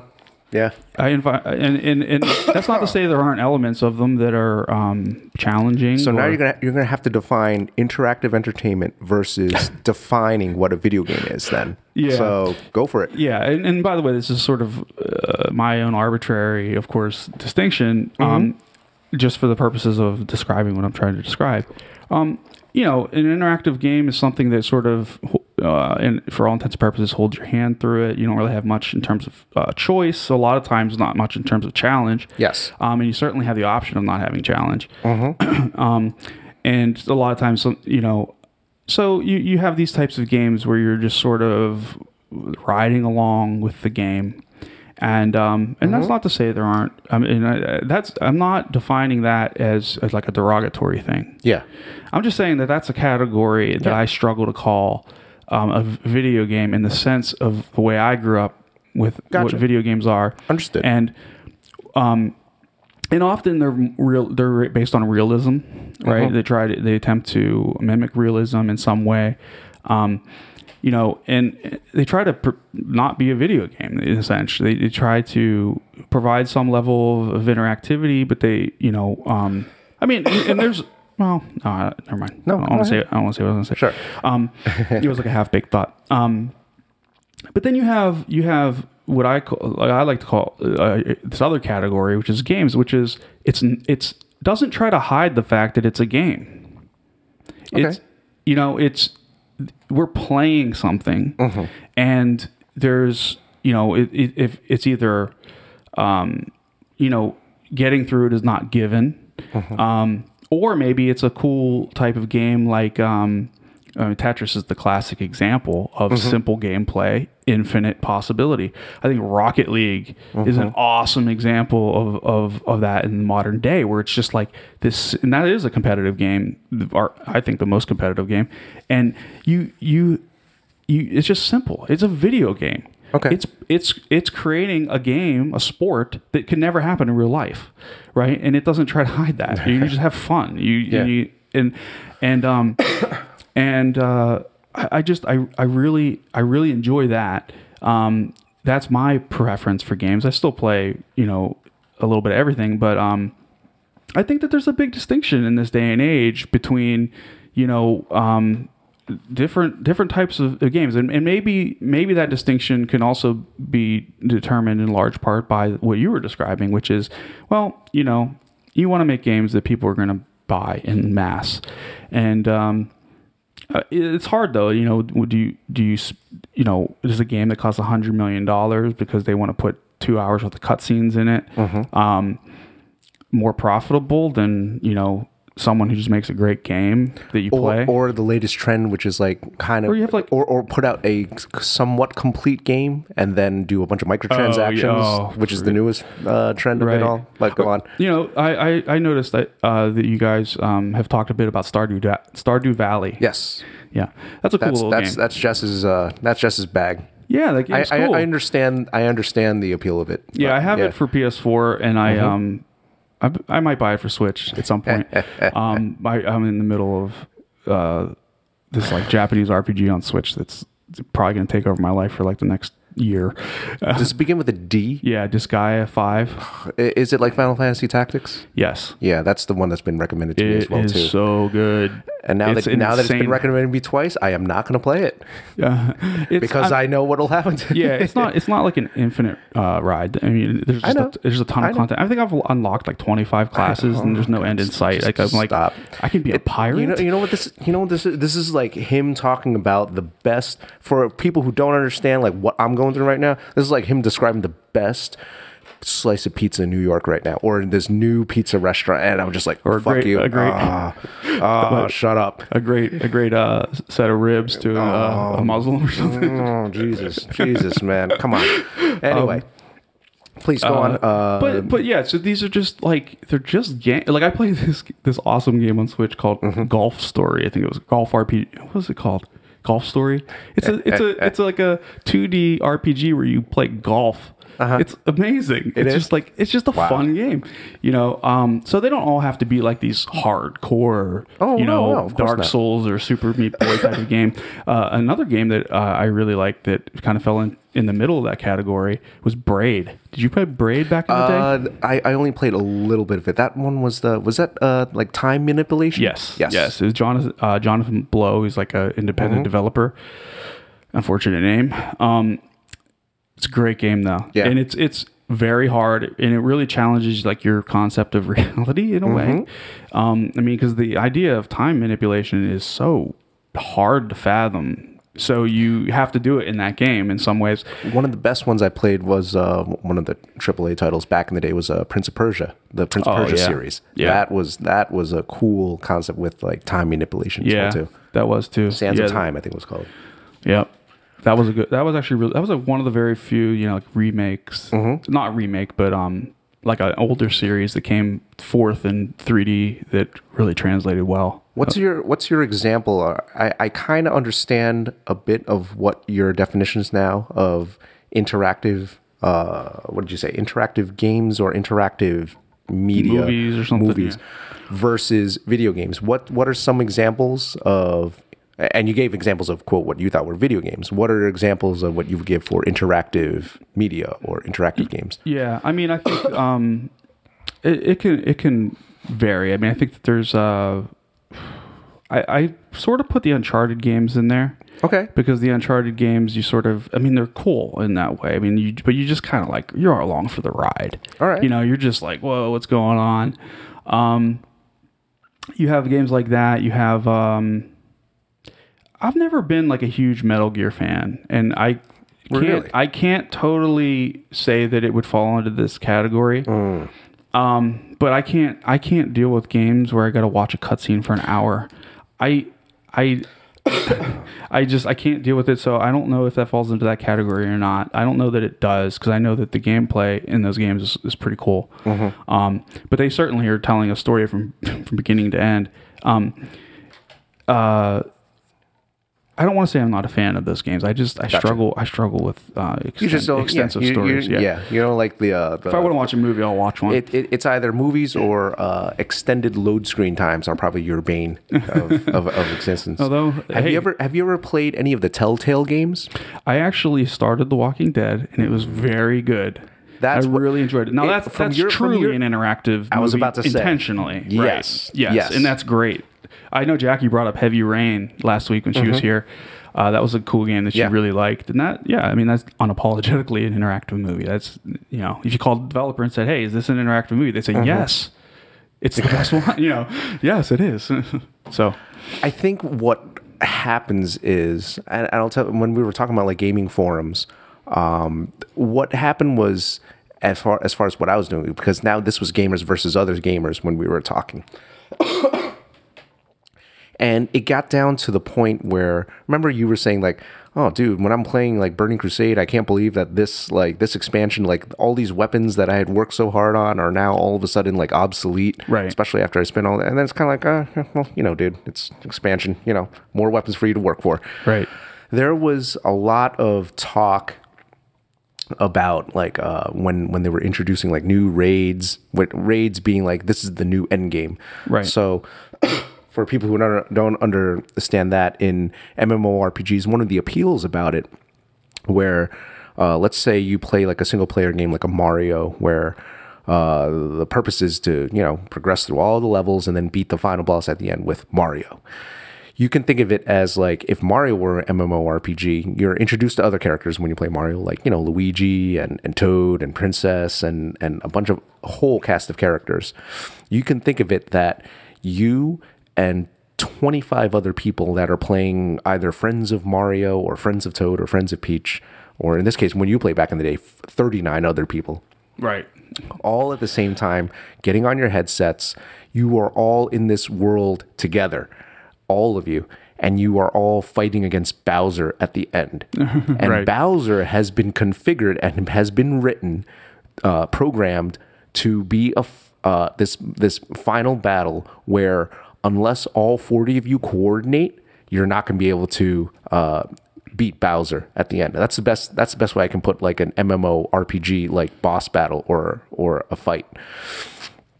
So the arguments a lot of what happens at the end and this is where we can probably fa- fall down another rabbit hole is do usually when you beat these bosses especially when because it takes effort it takes time and effort to put together 39 other people or when i was playing uh, 24 other people. It takes effort to get them all on at the same time to all kind of like all right here's your role in this fight. Here's your role in this fight. Uh, here's the strategy that we're going to use. Because each one of them is it's not just oh just jump on his head and he's dead. It's like multi-phase. It can be like oh you have to uh, um, get him down a certain amount of hit points by attacking his side. All of a sudden, his attack pattern changes. Now he jumps onto this platform, and now uh, the people who didn't do as much in the first phase now it's, Right. this is your role now in the second phase. And it could be a multi-phase fight as well too.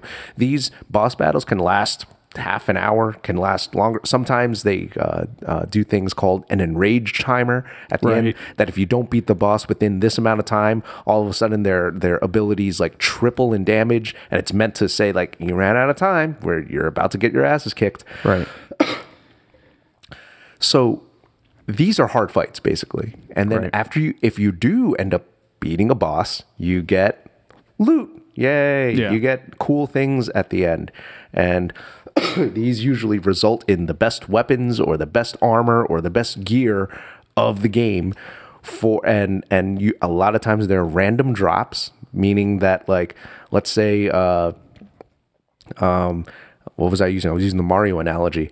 Sometimes the the the the, the weapons that drop Mario can't use. It's Right. only for it's only for uh, Luigi to use. Right. Um, and sometimes you do are, are, are able to get the best uh, a piece of gear drops for you, but it's like armor. So it's like a new Right. pair of overalls, and it's not like an actual like weapon you can use next time. So what this mean? What does this mean? Hey, you get to either fight another boss or come back another day, do that fight all over again, and hope While you know. while you still having to include the guys that did give it, get what they wanted. Yeah. You know. Yep. Yeah. And and you hope that a piece of gear, you know, through some you know random roll in the uh, the random number generator in the video game. Um, anyway, so it has a little bit of a gambling aspect of it as well too. So you can see. there's- Uh, I don't know if you know ahead. this, but that's coming up as a legislative issue. really. Not not in in um. This is kind of a side note, but not. I don't think killing a boss and there being loot, but loot boxes. Oh, I got like in like in um Rocket League, for example, Yes. you can get randomly get loot boxes. Then you pay like Yep. a dollar for a key, and you get something random. Like an actual- I don't mind it. I I actually A it's the- real life it's the dollar. A only real life micro- dollar, Yeah, right? It's the only micro. against it. It's the only microtransaction game I've ever paid for because I like to let's support. let's Yeah, mark, okay, mark, okay. mark that topic right, down because right. that's actually something we, we can get into. So what what I was uh, talking about previously, as far as the, this type of loot, this was all like all within the game. You don't have to pay anything extra. This is just like if you paid a subscription of ten dollars per month or what have you, anything is all, everything drops. You don't have to pay anything extra for it in order to get uh, this gear. So now that you've got that gear, right? You now have quote one of the best let's just say best case scenario okay you got the best weapon the best armor in the game yay so a lot of the forum arguing was due to the fact that hey it's hard to get together you know 39 24 other people in order to do these raids i want that weapon right. so it's like, all right, then go raid. No. Bu- bu- And then they give a long list of excuses of why this game is broken and I should get this weapon. Right. And it's and you just shake your head. You're like, dude, they get us. and and this was what developers of World of Warcraft had to deal with all the time because a lot of a lot of people um, quote and obviously I'm on my uh, elitist uh, MMO RPG hardcore raider soapbox here because I invested a lot of the hours and the time in, into you know playing the game of they want to feel just as quote uh, accomplished or powerful or as special as the people who are part of that like you know that rating Right. group who did invest that amount of time and like but no unless you actually play the game unless you actually beat this boss you're not going to get that like stuff Right. but they would argue like no but you know it's about having fun and it's about et cetera et cetera it's just kind of like Right. you know so Yeah. they had to find ways uh, the developers had to find ways for them to all right here's now now instead of like you having to know people in real life to get together a party of 39 other people or 24 other people now they have actual it's an icon raid finder click a raid Oh, right. and it'll automatically sync you up with uh, a bunch of other random which is really people. hard. yeah which is to, you know to like do like a PUG group uh in, in, in like some So- epic fight So what Pasquale is referring to, a PUG group stands for pickup group, which means you're just put together with 24 random people. You don't know what, how much playing experience they have. You don't know if they're, you- don't know if they've done this fight before. You don't know how good they are. and, and just to re- to really reiterate i mean Yeah. th- these types of fights require intense coordination yes. between Yes. players like you know you have anyway okay So the best way I can uh, relate it to for all our jujitsu friends and all of our mixed martial arts friends is that when you go into when we watch like fights, like let's say uh, one of the recent ones, like GSP versus uh, Bisping. sure GSP doesn't go into it blind. He doesn't just go, yeah, I'm just going to go in and let's just see what happens. No. Right. These are high level fights where he's going against a high level competitor. He had to study tape. He had to train himself. He had to realize his weaknesses, you know, right his trained strengths people that he knew not trained his people that he knew. He had to find people that could fight like Bisping, right? He had to find ground coaches that could f- have a jiu-jitsu game similar to, to a Bisping so he can go over every single scenario. What can happen here? Oh, let's just say Bisping has been known for the past few fights, been able to get the back and choke people out. Okay, he's probably on a hot streak of that. Better get good people who are uh, good at rear naked chokes and, and, and back and rear control to uh, train with so he can train all his escapes. right That's for you, one person, right? That's his role, only for a one-on-one fight. Remember what I said about that Mario analogy against Bowser? You're going against uh, uh, a Bowser that's tuned that fight that is re- it- that can only be beaten if 29 other people or or or or uh, what is it? Uh, whatever. Multiple people have to be on point, right? yeah So that what does that mean? So it means that each individual individual person has to not I wouldn't say train like uh, a GSP going against a Bisping, but they have to study up on that Sure, like imagine fight. imagine GSP four weeks before the fight, they're like, Mm-hmm. okay, we're gonna look in the um, classifieds and see what striking trainer's looking for a job. You know, Yep. You just you get a random team of people There's- who there's might a- be great, but you don't. Even if they are, you've never worked with them. You have Yep. four weeks. You know, and there's an, an amount of preparation that you have to do on your own Right. right this I, i'm still talking about the individual right here just just your Right. individual role you have to do a preparation to know what your role is. You have to know in that uh, in that bowser fight what he's capable of what he usually does in his first phase in the second phase in his third phase. What does he do when he's staggered? What does he what does he do when he's on his back? What does he do? All right now that you understand all that we're to put you into a party of uh, 29 other like, like i said 39 other people or 24 other people. Now these other people especially in a pickup group as you just said you don't know them at all right? half of them probably didn't do any of their research half of them probably read up on the fights and have the wrong strategy Or two know? people could be you know like the same class and think that they're both going to do the same job. You know. Yep. I, In other um, words- I, I was I I never got super into raiding, but there was that Mm-hmm. ten man raid. The the like first one people would do is start with a Yeah. K. Um, the one that had the fight where you'd go on stage and there was like Little Red Riding Hood boss. Remember there was like the big bad wolf.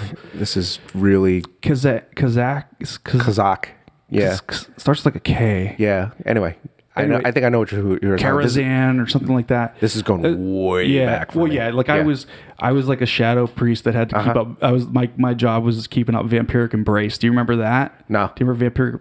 I What- what does that do? I think they removed it. It was um uh it would regenerate. It was an area effect regeneration of mana. Oh, so you had to. Mm, so, And I forget how so you had to support- maintain You played a support role, right? Yeah. Oh Yeah. yeah. yeah, So it was like you know you're shadow priest, so you're like barely DPS, and yet you Oh but God. but you could you Let could keep up vampiric embrace, and there was some Yes. condition like Yes. I forget what it was. Yes. and then like patch heal people. So the best. Oh my God! Here we go. Here's an analogy for that. Uh, a mixed martial arts uh, analogy for that. You have cut men, folks.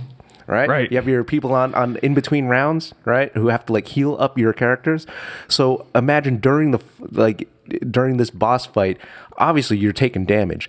You have a group of people, whether it be like 10 people, 5 people, depending on the size of the whole party. Like I said, you can have 40 man raids, 25 man raids, where their sole purpose is to know how that- that Bowser's attacks, what its damage is going to do to all these uh, players and you're either running around or or or staying in place or hiding behind something and and strategically healing everybody strategically running around like oh shit this person's cut over the eye run to them quick uh, Like a Royal Rumble. yeah, like quickly uh, uh, get that. Oh, this person just injured their leg. Quick, run over there. Get them. Get them an ice pack, like a medic, basically in war. Right. You're just running around, and you have to coordinate it with like, oh shit, here comes a huge attack, and so. Uh, you ha- and you have to do that without dying yourself because if you die, guess what? You're down a healer, and now they their fight is just uh, even harder to do. So, if this sounds like a clusterfuck, it is and that's why the uh, a word he threw out very very early in the podcast is a guild a guild is a group of other players that you invest time to kind of like it's your team you kind of get to know each other maybe you don't know each other in real life but you kind of understand and you essentially uh, you know you raid together and you practice together. You kind of learn what each other's like uh, uh, abilities are or how they are as a leader or a follower or you know what have you. Some of them are assholes. Some of them like you can't you can't talk to them uh, a certain you have to just learn how to interact with each other which is why 100% PvP is awesome. because you can just kill that person and teach them a lesson. But in any case, when you do coordinate together, when it, when it's a well coordinated, well oiled machine, that's when you have your best chances of beating said bosses. And um, sometimes these bosses, uh, especially when I, when when I was mentioning like the top guilds in the world, some of these bosses are are programmed in a way where unless everyone is hundred percent on their toes, hundred percent on, the, and they follow their strategy exactly, you should be able to beat them within like an inch of your life. Within like the very last hit point that you have on your character, you should be able to uh, destroy that boss. But that's very rare, and that's why they have races to like who's the first like guild that can beat this boss, world first to beat Right. this superly uh, uh, difficult uh, boss, right? So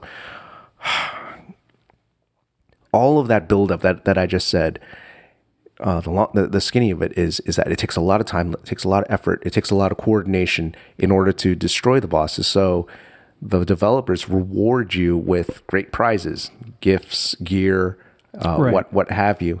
And a lot of people who didn't want to go through that whole path of learning the fights or getting together or or taking the time to learn uh, um, uh, the other members of the guild and getting to know each other, or essentially just being a great team player, they wanted still the glory of being able to call themselves, Yeah. "Oh, look at this! I got this piece of." Yeah, Right. well, you didn't really, you know. Yeah, and there, So- there, I mean, there's a slight nuance to that. I, I would say that it's it's fine for someone to want some opportunity as a solo player to Mm-hmm. obtain something. Maybe it's maybe they create a great dungeon super hard for one person to do, but it doesn't necessarily have to be the same gear, right? Like, Yep. I mean, but yeah, there's the, there's certainly like a, this weird sense of entitlement that comes Yes. along with those games, Yes. Mm. especially. and and there you go. This is getting There into like go. my my my my old PvP days because what I really liked about the fact just to briefly go back there is that it it it wasn't just the fashion show because Mm. it mattered if you like uh, my wife Jackie she plays a lot of soccer Mm-hmm. and she always says if you're the one out on the soccer field that has pink cleats on you better be you better be the best person on that field. And that's what PvP servers are like. If you're gonna walk around with your big ass shiny armor you better be ready because someone's coming after you. Yep. and it makes like lower level stuff become more appealing because sometimes you you know you just got to wear your leather stuff you know or, Mm-hmm. or whatever. Anyway uh, yeah but there is there's like this weird sense of uh, entitlement that, that I I you know I think was fostered a bit uh, by the developers, but I it's also an impossible position, and, and It I is. get it's, it. it's it's a it's a hard position, but I think a, a lot of it comes from just, as you said, a sense of entitlement and just like, oh well, I paid sixty dollars for this game. I should be I should be able to, you know. And it's kind of Right. like that's why it's in your I definition. mean, look, I have- that's why it's in your definition. It's a game, Right. There's this there's a, a bunch of rules that you have to follow, and here's these tasks. In this case, this boss you Right. have to defeat. Here we've laid out exactly how you should do this. Do it now. Right. So, and and I I mean I, I have the same feeling. Um, I've had discussions about like the Dark Souls games, for example, um, where people will say, you know, well, why isn't there like a setting for like an easier mode? Because you're not supposed to see the end of the game Yep. if you don't want to get there. If you don't want to do the work, right? Yep. And that's what's fun about it. Like I don't know, there's some um, measure of uh, accomplishment. It's like okay, you know. You, and by the way, they're not like that hard. That like you, you know, they're not like impossible games. I mean, they're certainly nowhere near as hard as Super Meat Boy, for example, who like genuinely like peop There's people that just will not be able to hundred percent the game, you know. Um, but like you know, but they're they're um and, and, and going back to uh, what I was originally saying about behavioral changes, um, one of the cool things they do in those games is they, yeah, there's no official uh, difficulty setting, but there are certain uh, items that you can obtain different in different ways that will change the difficulty of different areas of the game. So there's there's like some ways they do things like that. Um, but yeah, I feel I feel exactly the same way. It's like okay, no, but if you want to like get to this boss and and you know um you and, and what they do in those games, I don't know if you've played them. Um, that that led to a lot of toxic um, um, a lot of flame wars and, and a lot of trolling, a lot of everything, as you can imagine, between. Oh, it, it, there's one thing to have flame wars between like people just like generally, but to have like flame and trolling wars between uber nerds, Yeah. like this- between between MMORPG fans. Oh God, you. oh, they're horrible. They're horrible. I was and I was right in, right in the middle. That's why them. like it would be so satisfying they if one would- day they- like a, a Blizzard dev just gets on there and says like "fuck you." Just play the game. I mean, it, it- it Like was- I feel like I remember if I they was would there. have like drawn some boundaries to people, maybe like.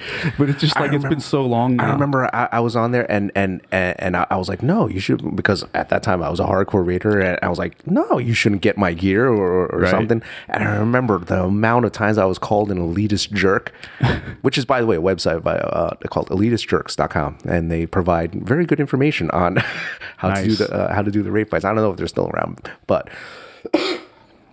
amount of times I, I, I was called elitist trash. I'm just like, I was thinking about, I'm like, uh, well, yeah, I, fucking put I look at it like this, right?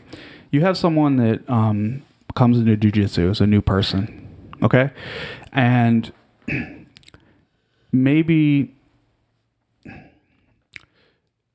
maybe they've been there for a little while and they feel like, oh, it's time for my blue belt, ah, right? uh, And you have people that sometimes, bunch of people rolling their eyes right now. yeah, I'm ready for my blue belt. I'm gonna demand it. You know, Oh, Jesus. which doesn't always happen, but does. I remember. Uh, I do remember it too. Yeah. go on. Um, and uh, it's like, no, put in the work. Um, and, and where this is really applicable, just getting into jujitsu a little bit, Sure. um, is are strong people. People are, that are very athletic and very strong get a very false sense early on, right? Because you might come in and start tapping people out that are white belts. Yep. Because you're just You're out- strong, out athletic you're athletic. Yeah. But then what will happen is around like two, three stripes, um, they keep progressing and you don't because you haven't worked the technique. yeah, yeah. Um, so that's that's a very I, from my experience, it's a very common place where you start seeing people that are um, maybe haven't done that work and, and let themselves maybe lose a little bit, so they can actually practice technique. Um, start saying like, oh, well, I should be a.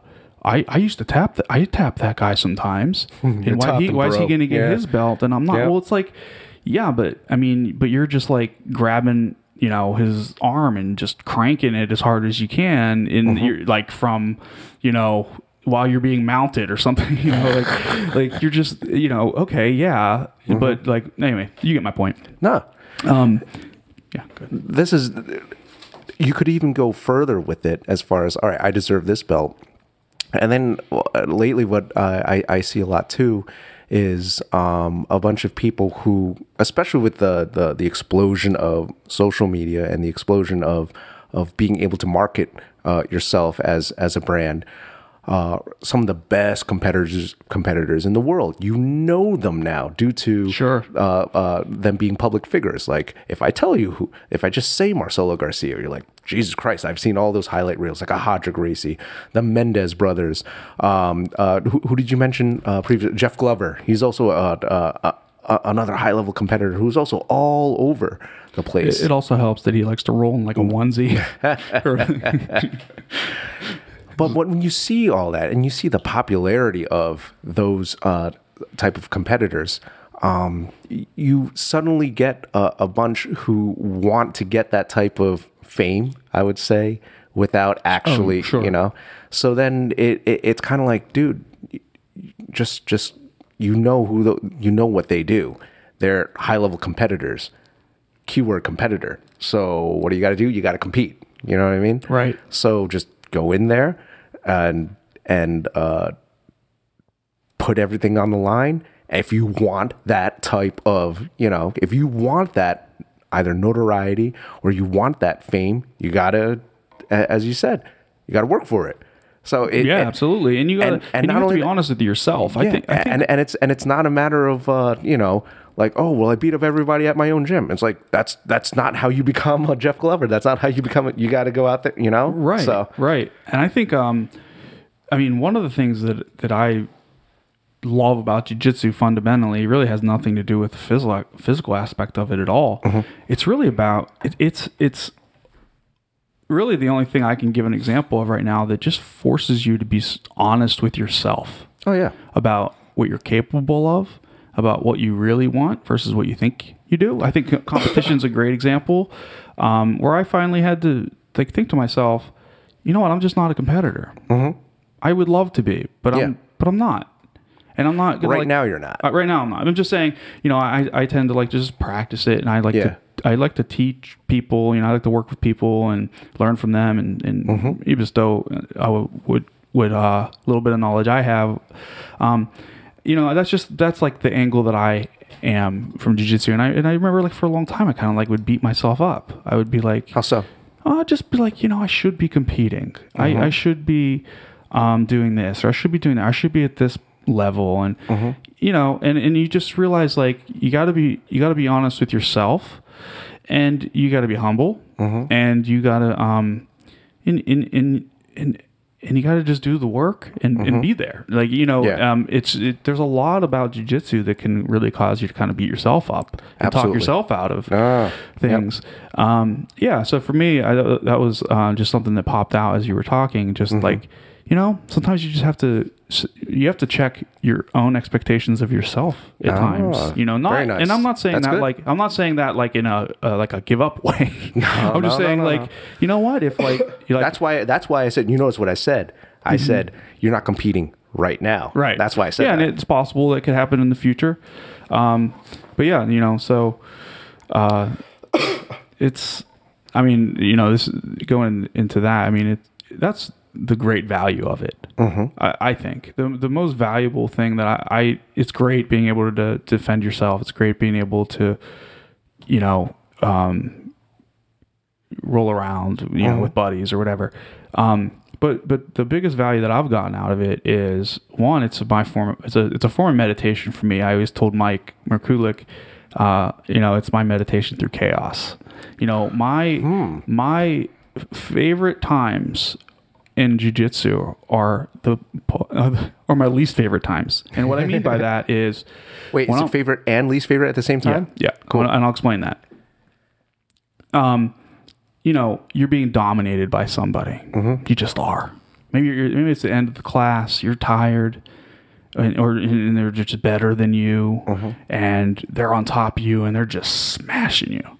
You know, you're you're stuck in north south underneath them, or you know, you've been you've been trying to prevent this armbar, whatever it is or they've been trying to sink this choke on you and they barely you know you're barely surviving you know those times for me i close my eyes and i just breathe and i just think i can get through this because you, sometimes you feel like you can't especially like in in examples of someone, you know, Oh, yeah. like north south is always like a big one. Side control, Yeah. you know, when someone just has that good chest pressure on you, um, you know, and you're just like, I, you, you just got to calm yourself down. And I can't tell you how many times I've done that, and then, uh, you know, sort of accept the position, Mm-hmm. um, calm down, focus on where you are, and and then sometimes, not all the time, Yeah. it works out. Yes. you know, you end up like reversing this position um, through technique, not through you know realizing like I, I there's no way I'm just bucking out of this. Yeah. Um, you know, so I to, to me that was always like the biggest value I got from it. It was like I I just always loved it as a meditative. I uh, you know I like and I know you do this sometimes. Roll with your eyes closed. Mm-hmm. You know, you're just kind of feeling things out. Well, I'm passing out, so Oh, I'm yeah. exhausted. I'm about to die. That's why I close my eyes. Yeah, But no, I I understand this well too, and I like the word that you use as as as far as chaos. So there, there's like a, a- line there. There's order, and then there's chaos. So and it's it's mastery versus kind of like the unknown. Mastery being that like every single thing that you're doing, where like I say, okay, I'm going to sweep you, and it happens. That means you've you're in a level where you're operating on like everything that you're doing is like just clicking for you, which is which is great. And then there's a level of uh, chaos, the unknown, where it's just like, ah, fuck, this person has just done a move. I don't know what the hell in that split second, whether it be some type of pass, whether it be some type of sweep, where just everything you felt that with that that microsecond of like as you're getting like flipped over, like, oh, what is that? And then like. All right, now I'm here again. All right, I know this. Right. I know. I know this inferior uh, position. So you're back in kind of that. I wouldn't say um, um, it's it's not mastery, but you're kind of in back in the realm of semi order because like, all right, I, I I've been here before. But that but that you it, it- it's always like it's cool when you're able to ride that line between like uh, and this is when you know you're in you have a good roll going where it's like not everything is working out for you but also at the same time not everything is is uh, uh, unknown to you Right. it's co- it, at this point this is competent this is It's- like it's you con- are going This is- conscious incompetence. Yes, th- this is just back. It's it's just back and forth, and you're just on the bleeding edge of like what you. This is, you're on the bleeding edge of what you're capable of. Sure. And so you learn a little more of what you are capable of and what you aren't capable of, versus uh, in a time where you're just. I, I mean, there's something to be said about like going against like a like a high level black belt, or like in case when like when I go against like Adam or something like that, and just and and when when he's training for competition and he's just tossing me around as as if I'm I'm, I'm nothing. It's like, all right, cool. I get I guess I get to work on my defense yet again. so versus times where like um and you know what's just as bad what's just as bad is going against someone where like everything that you do like works because now like you don't learn anything really Right. you know what i mean it's just like all right i guess i'm just like going through the through the through the, through the motions You know what I try to do in those cases? Yeah. Um, I, I I always, you know, maybe I, I don't know how everyone perceives it, but I, I like to review kind of Mm-hmm. what happened during the rule, particularly in those types of cases where Yeah. you say like, hey, look, when I was here. And I, you know, I was going for such and such. You Uh-huh. know, you, you really ought to, you know, like give them some pointers on. This is what would have prevented me from doing that, or this is what put you in that Yeah. bad position, or this is what I. So, and, and by the way, I, I like to do this even when it's the other way around. Uh-huh. Or I say like, you know, you were just on my back that entire time. What was I doing? Yeah. That that was make you know I feel like I have a good back defense, Yep. but against you, suddenly you're just riding I think, me. I think know? there's I think there's a time and place for that, especially if, it, if it's something where it's like rounds where it's like, all right, you only got like 15 seconds Sure. before like the next person. At the end of at the end of uh, you know the class or something, I think that, that that's a great time for that type of uh, introspection or ex, extraspection if you're doing it to someone else, right? and also you it's got to be like you know you got to know the person that you're talking to you know what i mean? Because some pe- some people i remember way back in the day some people just don't take advice. Other people like uh, uh, love the advice you know what i mean? So but that's really cool that you start thinking of kind of like the metagame after afterwards Right. as far as like uh, uh, what could be done or what what you know could, could be could be done better.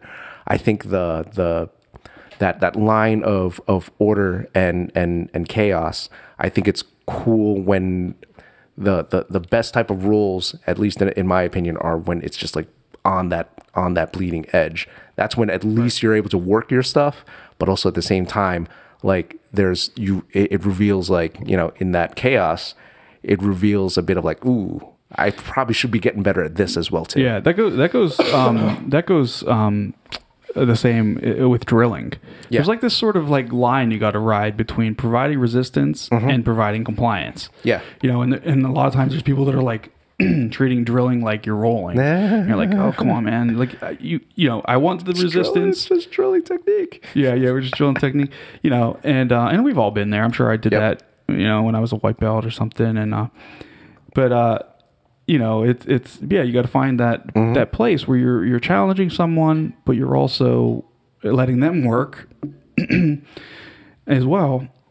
So That's real cool. uh, you know what that is similar is our, our careers, programming. Mm. Yep. Programming, you know, the second you think you think you know everything, it's it's Yep. always chaos is always coming at you. Right. So There's always a better way to do new, something. New technology is always coming at you. Right. you know, I, I there's some there's some guys I work with that are very you know very experienced, very high level, and sometimes I'll look at some of their code and I'll be like, hey. That looks clean, man. How, you know, like, wh- where were you coming from with this? You know, like I wouldn't have thought of that. Um, you know, this is kind of abstract between the two of us, but you know, in, in programming, there's uh, there are design patterns. There are, um, you know, the, the the best code isn't the code that works; the code you can read. Yep. You know, and um, because that's most of the job is reading through code. Um, yeah. So and and that's an art form, and and it, it, it there's really no upper limit to it. It's a very interesting art form in the sense of the same thing kind of like with video games. It's it's interactive. It's it's one of the only it's one of the only things that after you build it, after you do something, after let's say you write a program, other people get to interact with it in a way, you know. Yeah. And a, and a lot of times it's like for them to use. So it's it's it's a give and take because you you one have to learn how to talk to the computer or whatever that you're programming for. And then at the same time, you also have to kind of read the minds of whoever's going to be using your program at the end and relay it in a way that um, is solves their problem, but also at the same time solves their problem correctly. The Right. best where I remember one of like my former uh, coworkers way back when I was in uh, retail before I actually had my uh, programming job. He was talking about technology that the best type is the type that like your grandmother uses. And I was like, wait, Right. what, what are you what are you talking about? And he goes, think about like uh, currently, and this was back when uh, there were iPods out. Remember those? Yep.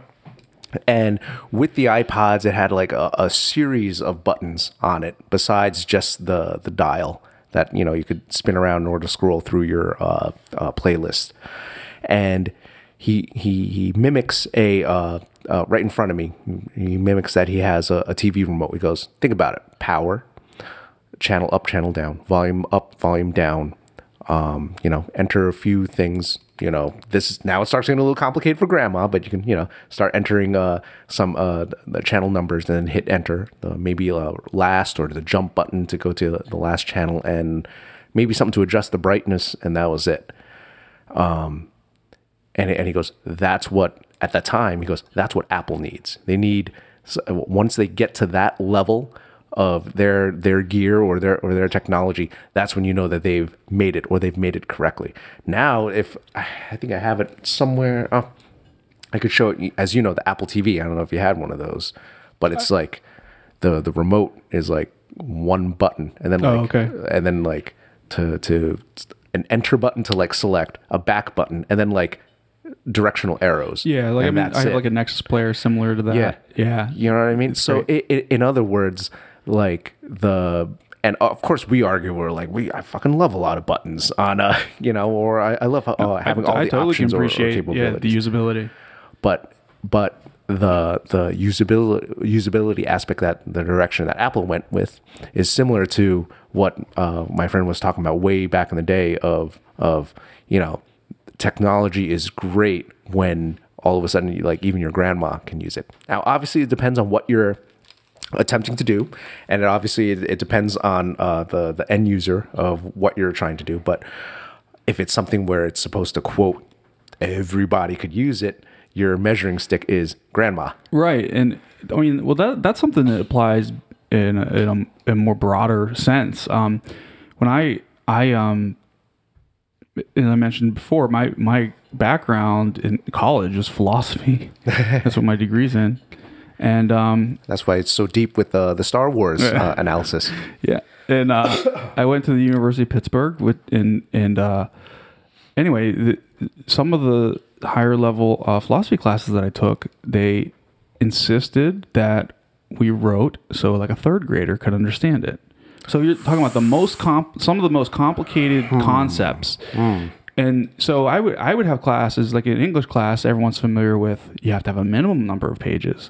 I had classes where we had the ma- a maximum number of pages. so they'd be like, hey, uh, you have three pages to explain, argue uh, against, and conclude this, you know, the existence of God.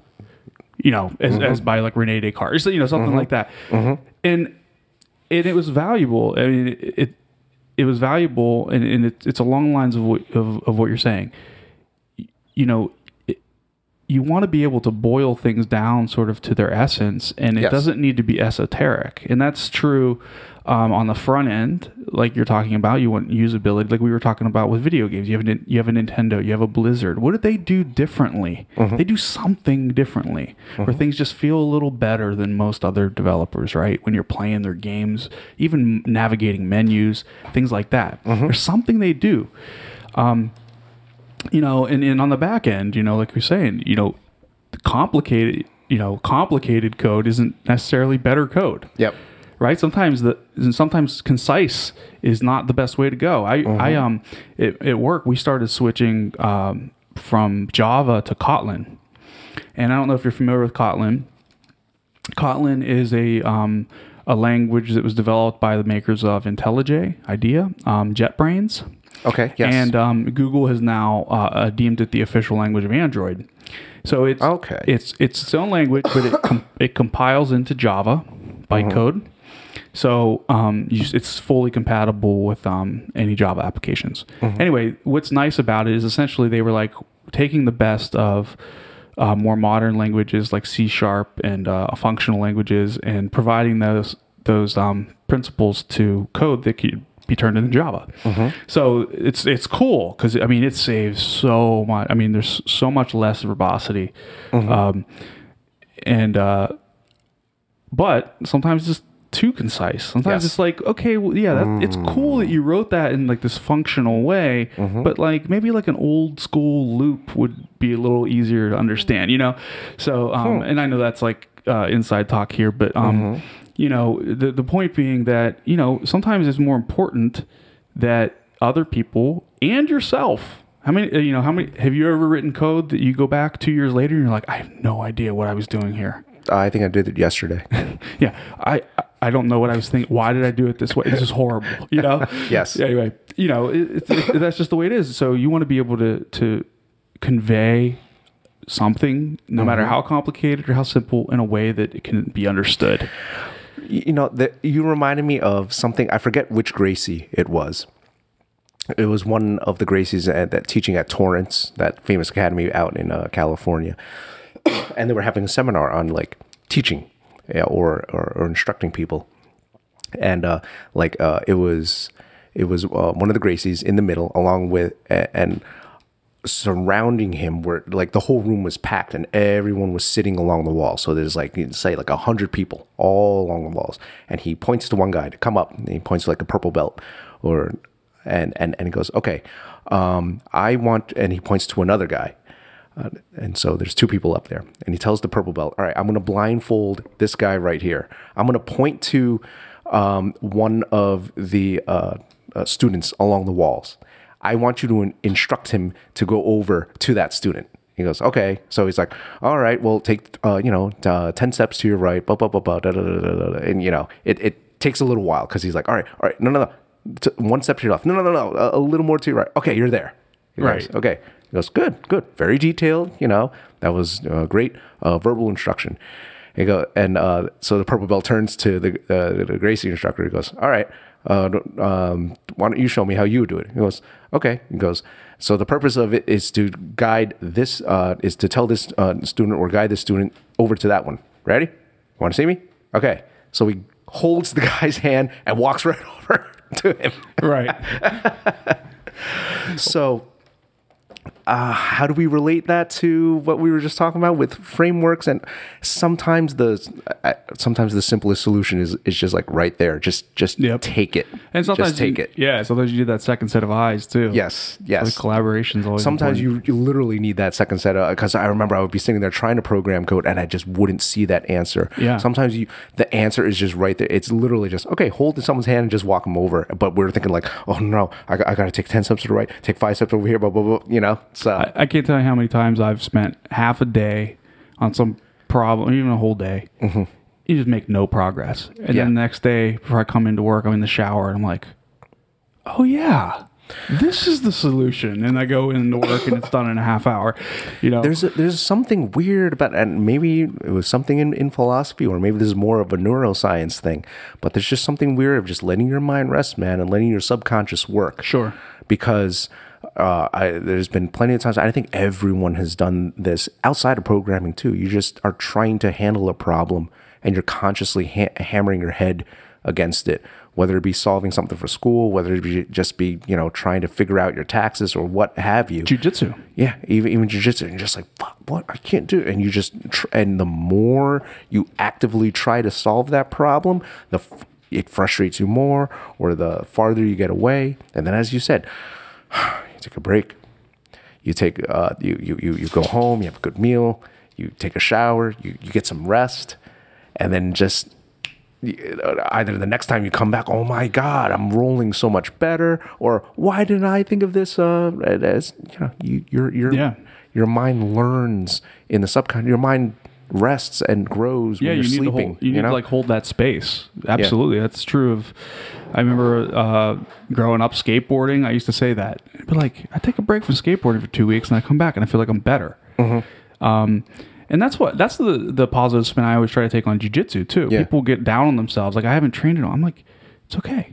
Like yeah, there's some there's some mechanics that you got to smooth out again. I think we say it's not a it's not a sprint, it's a marathon. Right. Yeah. Right. And it's like, but there's parts of it, some, you know, when I, even when I take long breaks, like I'm on now, when I come back, you know, there's always parts where I feel like something makes a little more sense than it did even way back.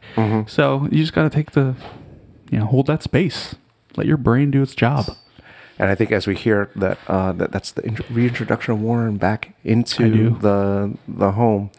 I think that's a, a a good point of just just taking space, taking your time, letting everything rest. And I think it's a great uh, learning experience. with This entire podcast. I think I would like to. There's probably a good point to wrap everything up as well too. Is there anything else that you wanted to pass down to Warren, or anything else that you were thinking?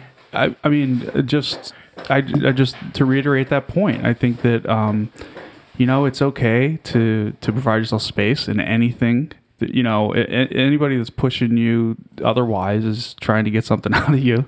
You know, and and uh, and you know, and ask it for help. Sometimes, sometimes you need that second set of eyes too. You need to let your brain do its job, and you need to not be uh, ashamed of needing help sometimes. I think the other thing you you pointed out just a little bit before too was that um, when you when you took your breaks or when you were realizing, yeah, I don't have to go as hard.